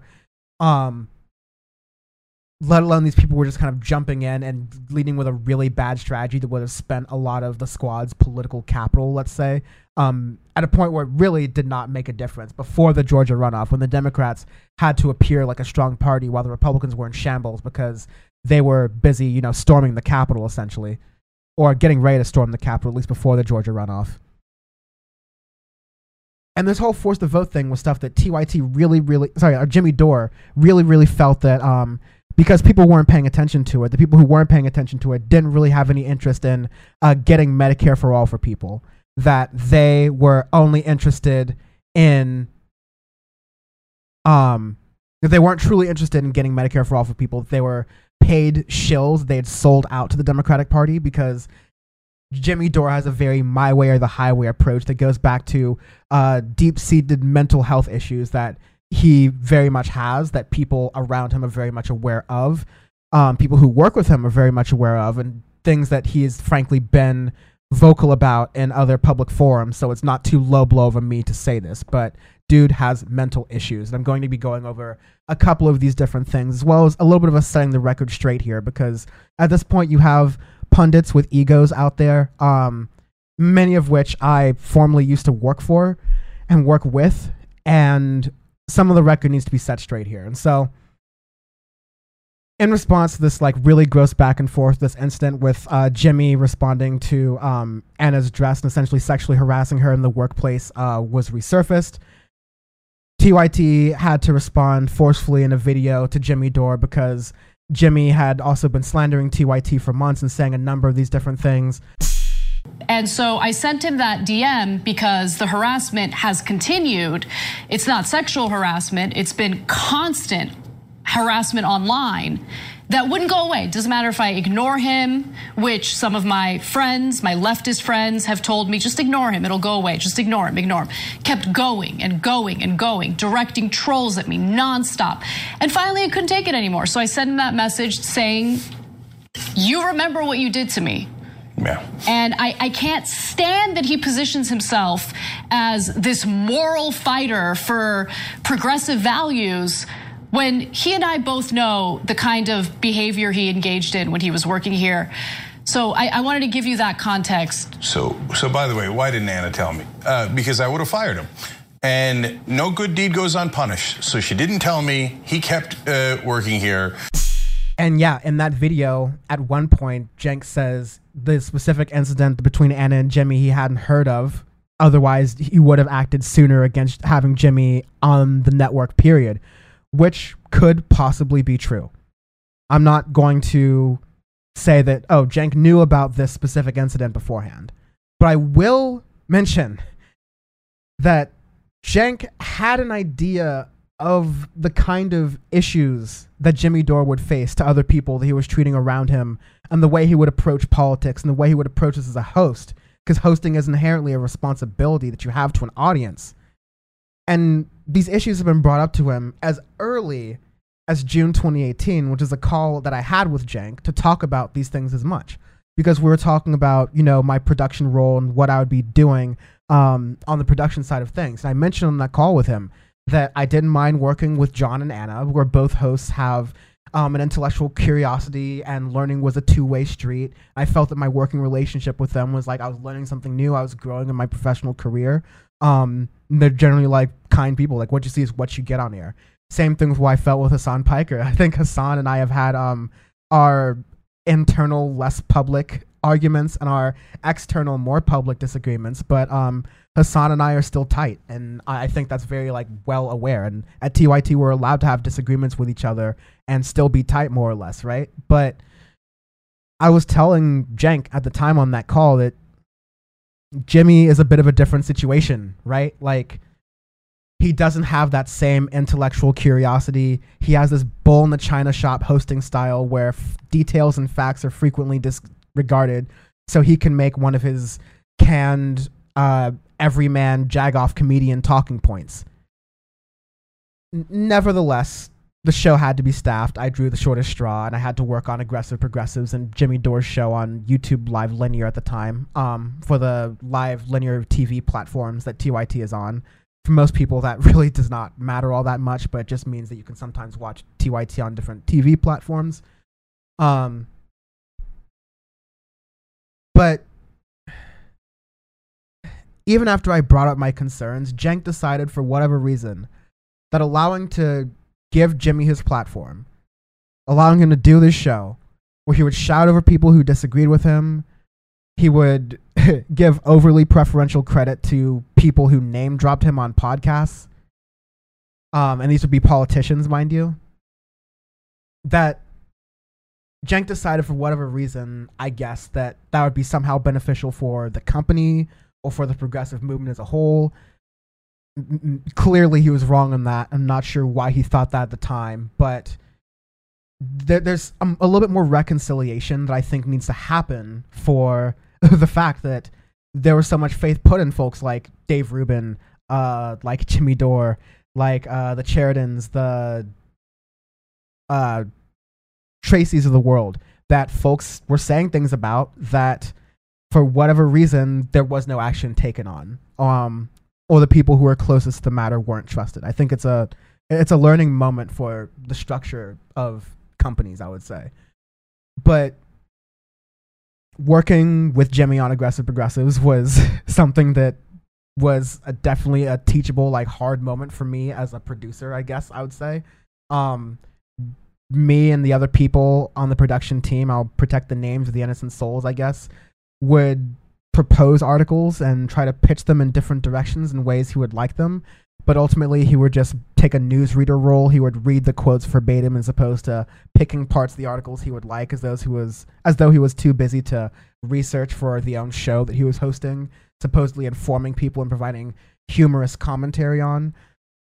At some points, I would have to like train him to understand big picture issues. I remember a specific instance where we were supposed to do a story where um, a kid didn't have enough money for, um, or I think it was a teacher who didn't have enough money for school supplies. And so they put on a GoFundMe, and the kids uh, raised enough money for the teacher to buy school supplies for the students and for the classroom in general. And Jimmy seemed ready to go on as though it was like a good story in general. Like this is a good moment where like people can get together on a grassroots level and organize. And I was like, no, this is a systemic failure. As a producer, I had to tell him that the fact that you have to get to a GoFundMe to have these schools have supplies for their students instead of the fact that you have millionaires and billionaires who oftentimes benefited from these schools or their parents benefited from these schools and they're not paying their fair share back and so money's not going to these schools and so they have to take money from people who are already struggling going by kids having to beg their parents for additional money that they're already spending to go to these schools is actually a systemic issue and not something to celebrate these are things I'd sort of have to like handhold Jimmy Dore towards so that he could pretend to be a leftist and then go on to Tucker Carlson's show. But like more on that later because that's a total hypocrisy because he will say that, oh, anyone who criticizes him for talking to people on the right aren't real leftists because you should be able to convince people on the right. And that's absolutely true. But there's something about being a leftist that's been far too obscured recently, which is the ability to understand good and bad faith. And that's something that, uh, especially covering Ben Shapiro and covering a lot of the folks on the new right, the so called intellectual dark web, I've tried to make very clear and make very um, pointed attention to the fact that people who are bad faith actors cannot necessarily be trusted the same way good faith actors can be trusted. And so you can't put the same amount of effort into convincing them of something they don't want to be convinced of because they already have an agenda. That is something for a lot of people in this crowd. It is difficult for them to understand. But again, back to Jimmy. You understand that certain jokes a comedian makes don't land well. And I totally understand that. I have friends who are comedians, and sometimes they say jokes that, like, you know, it strikes the wrong chord. It's just not the great thing. And you need to have a space for comedians to feel like they can make those jokes and not feel like their careers are over because they made those flubs. They can apologize in the moment, they can realize what mistakes they made, and they can learn from them. But when you're a host and you're landing jokes on and off air at the crew's expense, at the host's, at, um, people who are working for you's expense, um, that's not acceptable. And these are things that Jimmy would do quite often. I'd see him do quite often. People, crew members, would be upset, crying sometimes because of the stuff Jimmy needlessly said as what were him were jokes, but it's just like schoolyard bullying that is unnecessarily to do in a workplace context. And this is not just like, oh, this is what he's like behind the scenes. This is just his dirt. This is what goes he shows how he deals with dealing with people. Because when he starts yelling with people on force to vote panels, talking about supposed political strategy with people who are supposed to be on his side, not just people who are leftists, but people who are leftists and agreed with his boneheaded idea and his boneheaded strategy. When he's yelling and talking over them and can't even get um his point across articulately, you're kind of getting idea in between the pundit you're seeing on air versus the person that we knew off camera at TYT. His insecurities were absolutely obvious. His tone would sour towards Bernie Sanders when um, it became clear and clearer that Sanders had no interest in becoming part of Jimmy Dore's Scream Fest. Meanwhile, he was relatively fine. He was a busy senator, and we wanted him to come on TYT and other shows more, but he would come on the shows maybe once every couple of months here or there and give an 11 or 12 minute interview where we'd be able to ask him some tough questions, but some questions he wouldn't get in the mainstream media that would also kind of highlight his policy agenda and what he wanted to accomplish for people. But Jimmy Dore was just upset that he didn't get to talk to the to the big man as far as Bernie goes. when Tulsi Gabbard name dropped him on Joe Rogan, he would play that clip on the episode immediately after Tulsi Gabbard went on Joe Rogan and started name dropping Jimmy Dore. The next episode of Aggressive Progressives, he would just play that clip multiple times, just out of context. Just like, by the way, Tulsi Gabbard likes me and name dropped me on a really big podcast where I have a really big audience. Where, he, where the podcast has a really big audience. So now I'll have a really big audience. More than three times in a row, like at least five. Um, folks know about the Francesca Fiorentini thing, where um, Jimmy Dore, while on a vacation, still found the time to send angry, drunkenly sounding messages that were really, really tense and unnecessary and fairly, yeah, just like have some sexist undertones. Because there's a way he will snap towards, and again, there's someone who worked with him, there's a way he will snap towards women and treat them a certain way. But when men stand up to him, he, he stands back. He actually jumps back sometimes. Actually, I have, I have personal experience with that. But yeah, he, he sent these unhinged messages, sent all these weird accusations towards Francesca about her being a paid chill, page chill, or whatever. And his followers get just as belligerent as he is. This is all relevant to the force the vote thing, but I've just got a lot of record straightening to set. So we'll move on and we'll move forward here. These are all behaviors that those of us who worked around him would see as far back as 2017 that the larger public is becoming privy to now because they're connecting the dots. But now he's becoming broad platformed by broader portions of the left, your Glenn Greenwalds the world, etc. As well as media figures like Tucker Carlson and faux populists on the right. These are stepping stones that Cenk and the Young Turks, and by proxy me, help laid for him.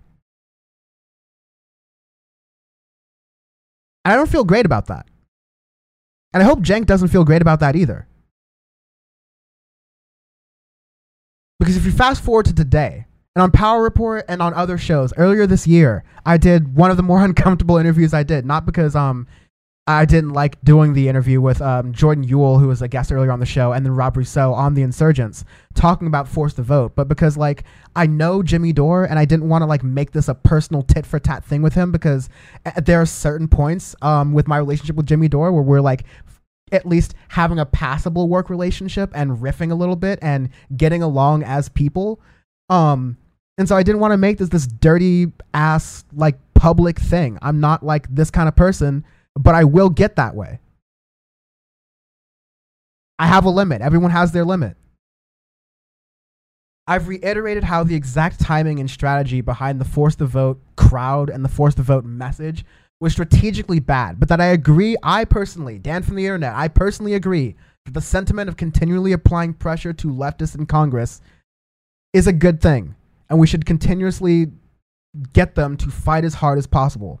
But for Jimmy Dore, anyone who disagrees with his my way or the highway approach to politics, even people who are on his side politically, who agree with him on things involving um, police violence, um, involving the overall idea of Medicare for all, whether or not it's a tragedy to get there, the idea of Medicare for all, these are people who agrees with him on a number of different issues. Supposedly, he's a so-called progressive on, but let's check back in four years when the conservative checks keep rolling in. He calls these people sellouts. Something that the left is very privy to, though, because the left builds so much of a message on money and politics. This is something that Cenk Uygur very much uh, pushed forward in his discourse and through TYT. It's become a leftist part of discourse that people have then decided to um, build upon and apply with a more thorough Marxist discourse and adjust that to um, markets and businesses and capitalism and the relationship between that and oligarch- oligopoly and the tight relationship between business and politics. Some would call it power, if you will. And they extend this money and politics approach to a further leftist approach. But the idea of calling someone a sellout is a very, very strong thing to say on the left. Say they've sold out their principles, but you better have evidence. These people don't have evidence. It's a phrase they throw around so often, it loses meaning. It's sort of like how I saw a lot of men at TYT learn the phrase gaslighting and then overuse the phrase, Jimmy Dore especially, because they learned that it was about. They learned the history of it from the film Gaslight, and then they learned about its um, approach and use in abusive relationships. When you're telling someone that something isn't real, that they're not believing something that they're actually seeing, to not believe their lying eyes, and then you apply that to a political sense. They, they, they learned that and they thought that was really catchy, and now they overuse these phrases. But when you don't have that approach, you can't apply a nuanced perspective to say, hey, I disagree with this person's strategy, but overall they're on my side. Maybe we can find some middle ground. No, by saying they're immediately a sellout because they disagree with you, that your strategy is the only way, it, it, it elects a lot of power on you, Jimmy Dore. It elects a lot of power on anyone to say they know um, better than the activists or they know where the activists should be going. It takes a lot of, honestly, idiocy and ignorance to say that a movement involving you on YouTube popping off, yelling over women who are trying to give you the benefit of the doubt, your dumbass, to say that that's activism as opposed to nurses' unions and actual Congress people like Pramila Jayapal trying to find ways to get Medicare for all happen in a fast track to do it as soon as possible by paving out uh, legislation to get that to happen by saying those people are solids for doing the actual work and that you're doing the work by saving up for your mansion in Studio City. Get out of here with that griffness. And people, you, you got people just got to be just use your brains. The people around him have been saying this for the longest, and even people in these spaces were not listening. Kyle Kulinski can catch the smoke too. Kyle Kulinski was super naive and learned the error of his ways when he jumped into this because Jimmy Dore was calling Kyle Kulinski out. You gotta just ignore it. Dude, just ignore it. And Kyle Kulinski tried to have a measure approach by saying, listen, the only thing I agree with TYT here is the fact that uh, Jimmy's comments were gross. But the serious stuff, I'm with Jimmy and his crew. Whatever. I'm to find my own approach here and have that on Power Report. But, like, whatever. Kyle tried to defend Jimmy Dore and just said that Jimmy is just too nuclear and needs to cool it a little bit. And that was overly fair. And Jimmy still went nuclear again against him. Because the only thing Kyle was right about in that entire approach, that entire like whole video where he had to try to, in good faith, explain to himself to someone who a doesn't act in good faith. Jimmy Dore does not act in good faith, and the people around you have been telling Kyle that for a while, but they don't listen. Kyle doesn't listen because he thinks that because he's a fierce independent and fiercely in his bubble for whatever reason, that he's a vanguard. And he knows what to say here, and I agree with Kyle on a lot of things here, but he's got to listen to the people who know things when they know things at some points, right? People have been warning him about Jimmy and his behavior, and Kyle was right about only one thing, and only one of those warnings that Jimmy only has two modes, normal and nuclear. And he's continuing to use his rage back and forth against anyone who doesn't show unequivocal support to him and his idiocy and his fragile ego as a sellout, as not down with the cause, as not as down with the cause as this comedian who barely marches, barely protests, doesn't care enough about the people watching his shows to thoroughly go through the articles he's telling through. From my own viewing and what I was seeing. From when I was producing the show with him.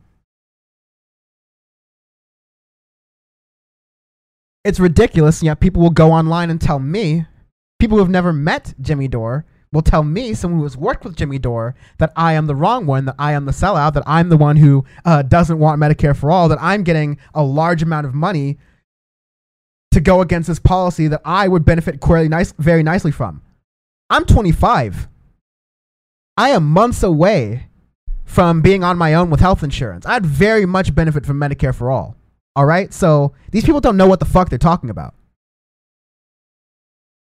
Jimmy Dore continued recently attacking one of my good friends, former Power Report guest Emma Vigeland, making these absolutely irrelevant digs on her family. And just going into personally low levels of discourse here that are completely unnecessary. Emma Vigeland says this. She goes, "There's, Ah. there's no. I know. When you when you grow up rich in a cul-de-sac, you find you, you find pretty words to shit on people who are actually fighting for things. When you grow up super rich in a cul-de-sac and your parents are corporate lawyers, shit libs, and you've had every advantage handed to you your whole fucking life, you're never. When did she ever fight for anything? Never. Again, people who are sitting at home on their fucking millionaire asses, never doing fucking anything. Anything. Ana Kasparian sitting in her $24 million studio telling, wagging her finger at other people who are actually out there pressuring politicians. Just to address two points right there, unnecessarily. Jimmy's talking about people who are getting a silver spoon handed to him when Jimmy Dore apparently worked for his dad's bricklaying company before running off to LA to become a comedian. So if you're working for your parents, just don't throw stones in glass houses, all right? It's perfectly fine to work for your parents. A lot of working class people work for their parents and like they're still very working class. That's just like a common story because a lot of times it's just like hard to get hired unless you know someone. But don't be talking about someone who is uh, proudly working in a $24 million studio when you worked in that same $24 million studio, which, by the way, was not a $24 million studio. My job would have been so much easier if it were a $5 million studio. You don't understand how money works, dude. Just like sit your ass down. but like, Jimmy Dore sat in that same studio, same desk, same cameras, and is now talking about, oh, because he sits in a different studio in his garage at his multi million dollar house that he's now somewhat of a movement builder. The the hubris of this asshole. Understanding of how goals are achieved historically because these folks are being misled by Red Brown Alliance media figures, sapping them of energy and cash. Progress. So, what she's doing is undermining activists in the middle of a, a big 50 different cities for Medicare for all. Hey, why don't you ask to speak at that and go out and give your opinion? Why don't you go out there and interview some of those people and tell them about the Red Brown Alliance that you're so worried about that you have no fucking idea what you're talking about? And by the way, these are the kind of people like to quote Marx as if they're smart because they went to good colleges that got paid for by their corporate lawyer parents. But if they ever got within five feet of a worker, they'd get punched in the fucking face. Emma Vigeland never got anywhere near a fucking worker. They tell her to get the fuck out of here and go back to your cul-de-sac and your corporate lawyer parents. And tell me how good Elizabeth Warren is as she calls Bernie a sexist. Again, a lot of points there, and I Emma Vigeland can do a perfectly fine job of defending herself. But the idea that Jimmy Dore went to like a private high school, like a private middle school or whatever, for like Catholics or whatever, right? And has like jokes about like allegedly being sexually harassed at this like private Catholic school. So if he's talking, this private Catholic school costs a pretty penny to go to. It wasn't a public school, right? This costs money to go to. Your parents had the money to do that. Your cop dad had the money to put you into a private school, all right? So stop talking about people's elitism, Jimmy Dore, when this is the world you come from. It's this performative hypocrisy that I'm sick of seeing, but it also kind of gets to the point of like, why are we here? Like, what is this point? We're so close to that's like, why are we here point, but he continues to go further down this rabbit hole to points that are just like truly kind of gross. And he continues to invoke like just the most gross parts of his rhetoric here. Ana says Michael B- Brooks pushed me to the left strategically. Again, what's your strategy then? Quit hiding behind your fucking friend. Every time someone calls you out for being a shit liberal, she invokes the name of her fucking friend.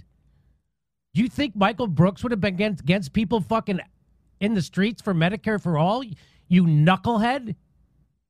How dumb are you? Oh, pretty. Well, that's not dumb. She's cynical, sarcastic, narcissistic, megalomaniac, fucking liar.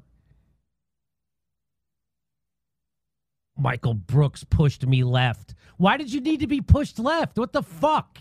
I thought you were the host of the Young Turks. Keep waiting. Now is not the time. Will you tell them to go fuck off and just go get jobs at MSNBC? Just do it already. Go look at their playlist. It's all Trump and hating Republicans. They're just MSNBC anyway. That's all their playlist is. And you're and she's a shit lib who gets called out and then she hides behind her fucking friend. Get the fuck out of here. Again, I gave you a story where I had to come correct on Jimmy Dore for his lack of uh, leftist analysis. Again, I've had to come to Jimmy Dore for the fact that he has like no analysis whatsoever. He is just has made a comedic sort of behavior and a platform built off of TYT of a comedian who doesn't really pay much attention to the news, is sort of just like passively, angrily yelling at what's going on in the news. And the premise is that you're supposed to like agree, hopefully.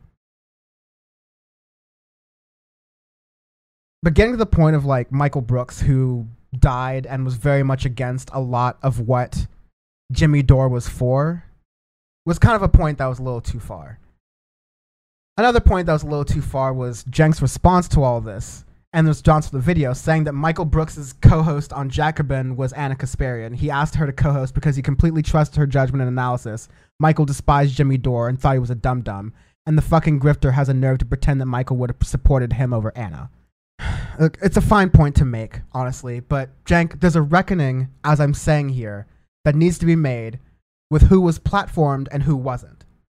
Because despite the Rubins and the Dores and the Traceys of the world, there were opportunities to platform many more positive voices that Cenk chose not to take, especially while I was producing there. And this is again me talking myself there.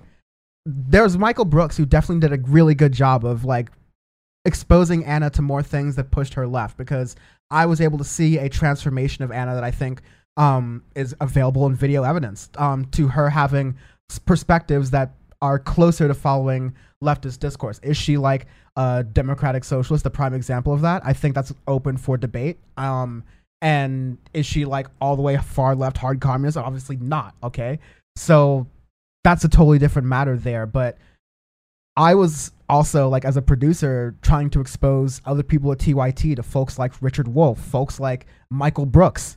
Um, and to use TYT's platform to give these folks a bigger, pla- bigger platform and a different platform to get people who are viewers of TYT along the chain of, you know, I guess radicalization, if you will, to get them to expand the money and politics analysis to a broader class workers analysis.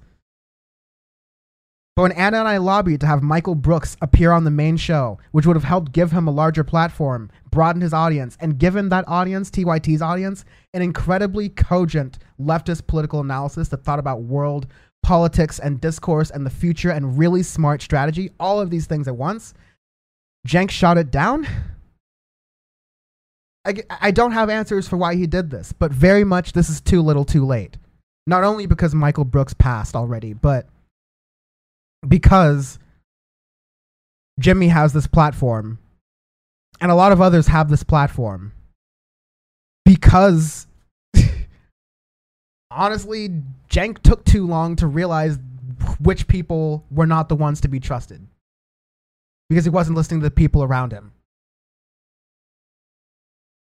Jimmy Dore, much like Donald Trump, chooses to hack the discourse with charged emotions, rage, and rhetoric for his own gain, as opposed to directing that anger towards tactics that actually work. He's a comedian. Jimmy Dore is a comedian and a comedian only. He's not actually a political actor, but his viewers think his work, his raging, his like all this stuff is activism. These like two or three, maybe two dozen, three dozen people at random parts in the country shouting about why Nina Turner isn't campaigning for Medicare for all when she's in her district trying to win an election campaigning for Medicare for all. And hey, maybe if you were in her district supporting her, maybe she would have had a little bit of help doing it. But no, this forced the vote crowd were following people like Briahna Joy Gray, who spoke about Nina Turner being just another Democratic like cog in the machine who wouldn't help with anything useful for the party's cause. At a time in which voter turnout during the Nina Turner election was very, very low, as Jordan Uhl talked about in the interview earlier, it's really suspect that we have people who worked on the same campaign as Bernie Sanders, as Ni- as Briahna Joy Gray did with Nina Turner, speaking in this way, again for Patreon dollars. Can we talk about Nina Turner, implications of her time in Congress. She, she's not been there yet. Uh, implications of what it would mean if she were in Congress. Well, I think it would be great. What would be different? Because in this scenario, right, we're talking about getting enough progressives. One more isn't going to change anything. So, how do you convince people to get mobilized behind a candidate like oh, this when it's One just one more, of- one more, Well, one more? One quarter of one percent of the House Representatives will be Nina Turner. that percentage that Virgil Texas sort of slyly gave there is also the percentage of Alexandria Ocasio Cortez. It's also the percentage of which of Cori Bush being in Congress. And Cori Bush essentially single handedly was able to turn around the Joe Biden administration and get an eviction moratorium extended so that people weren't allowed to be kicked out of their homes, putting evictions on their records, making it harder for them for years and years and years to possibly get housing, adding to America's housing crisis. Cori Bush, the black woman who's experienced more strife in being unhoused than Jimmy Dore ever has or ever will, successfully pressured the Biden administration to do that. Meanwhile, Jimmy Dore is calling Cori Bush a sellout before she even gets elected. I don't care if Cori Bush just got elected and fucking uh, Jamaal Bowman and the squad and it, that's they're, that they're there they're there to fake you out. Progressives inside the Democratic Party are there to fuck you up and fake you out. They're not there to help you. So this idea that somehow now Cori Bush and Jamaal Bowman is going to somehow add to the heft of the progressive caucus is just a pipe dream because you now you have six people or seven people who are kind of progressive inside the Democratic Party. What that does is gives a false signal to workers that the, there's them the Democratic Party is an opposition party. It is not. They are there to give you the false impression that it is. And that's why AOC is at the party. That's why Cori Bush is now in the party. This they are not taking over this fucking party. That is not happening. Those people are head fakes inside the Democratic Party. More power to Cori Bush. You're it's a you're losing you're it's a fool's errand to send you into the Democratic Party. You are going to be squashed. Hey, the Democrats just got Cori Bush and uh, Jamaal Bowman. There- We get we, we have expanded the squad so that now we have more progressives who will do exactly as Nancy Pelosi tells them. Yeah. Jimmy's doing activism, preventing people from getting evicted in mass numbers by convincing people by by convincing people that the ones who are actually stepping up to do the work instead of doing the fancy thing on the podcast with the nice cameras and shit. Clown. Absolute ass clown. Deserves no credible attention in media or in the space. But people will give it to them because they're lazy media consumers. And that gets to the end of this. That's where I am on this super long ass diatribe here. For those of us who host these shows, we have to ask how are we helping? Yes, politics is terrible. Yes, this is a miserable enterprise where um, you're constantly seeing people who are supposed to be on your side and people who you know are your enemies doing the absolute worst things. But what are we doing here as hosts, right? Are we informing people? Are we engaging people? Are we activating people? Are we disempowering people? Are we disenfranchising people? Are we demotivating people? We're supposed to be in this business because we want people to be well informed and ready to make a difference. We want people to be have the tools they can to make a difference, to see what's going on, to be motivated to change things, and to maybe get a fit idea how, or maybe know where to start at least, right? But if the media you're creating isn't informing people, it isn't leading people in the right direction because you have no interest in even getting in the right direction to begin with. And all it's doing is leading people into these cycles of reactionary drama, these cycles of despair, instead of broadening their horizons, then you're losing the entire point of this venture. Get, get away from the microphone, turn off the camera, go outside. You're losing the entire point of the venture. You're doing a long term disservice to society for a direct deposit. At the end of the day, the people who have figured out to monetize these cycles of despair and feed, feed into people's ignorance for their own profit must be relentlessly called out for and not be allowed to speak for the left. And we'll continue to do forcefully so on future episodes of Power. Because folks like Jimmy Dore, the principal stopped caring a long time ago. People for going to work. You wouldn't forgive me for mm-hmm. going to work for the KKK, but why do we forgive would not. people for going to work for Fox News? Because that is the most despic- that is like not okay. That is so over the top, and that's what I'm saying. Like, there's no disqualification from polite society anymore. Hey, and I think we should shame people who need to make money from racist organizations like Fox News. and we're happy to have him in our studio now. Jimmy Dore, thanks so much for coming on. It's my pleasure. It's my pleasure. You know, I just like to tell people uh, who get upset at me for when I do your show. It's like, well, you shouldn't be upset that I'm doing Tucker's show. You should be thankful that Tucker brings me on to bring my anti-war message and my free speech and defense of Julian Assange to half the country. He's not even completing his goddamn sentences for the things he supposedly stands for.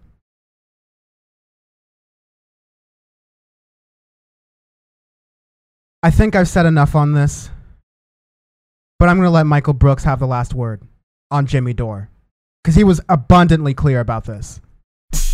dude, if you want to do politics, you got to fucking understand the issues. It's not all just emotions and fantasy life. Or if you want to do emotions and fantasy life, then own it and just do critique, and that's great. But don't call people who actually care about the process and bother to do some fucking research dummies because they look at things a little bit structurally. It's an easy hustle, it's an easy market, it's an easy game. But it's not contributing to anything. It's not going to help us win. And to me, it seems like, if anything, at this point, this is helping Trump. If we have to fight neoliberals, we have to fight Trump, we have to fight establishment Democrats, we have to deal with the corporate hegemony, we have to deal with ideological conformity of a global elite. Do we really need to spend our time on YouTube just giving people dumb emotional releases? Or actually help them think about how they actually get power? And I know that that was spoken like a true fucking corporate sellout. Get the fuck out of here, man. Do some research. Get serious. Find Power Report on Twitter at Power Report WRLD and on Instagram at powerreport.world. All the links are also at the website at powerreport.world. And there's more of that where this came from.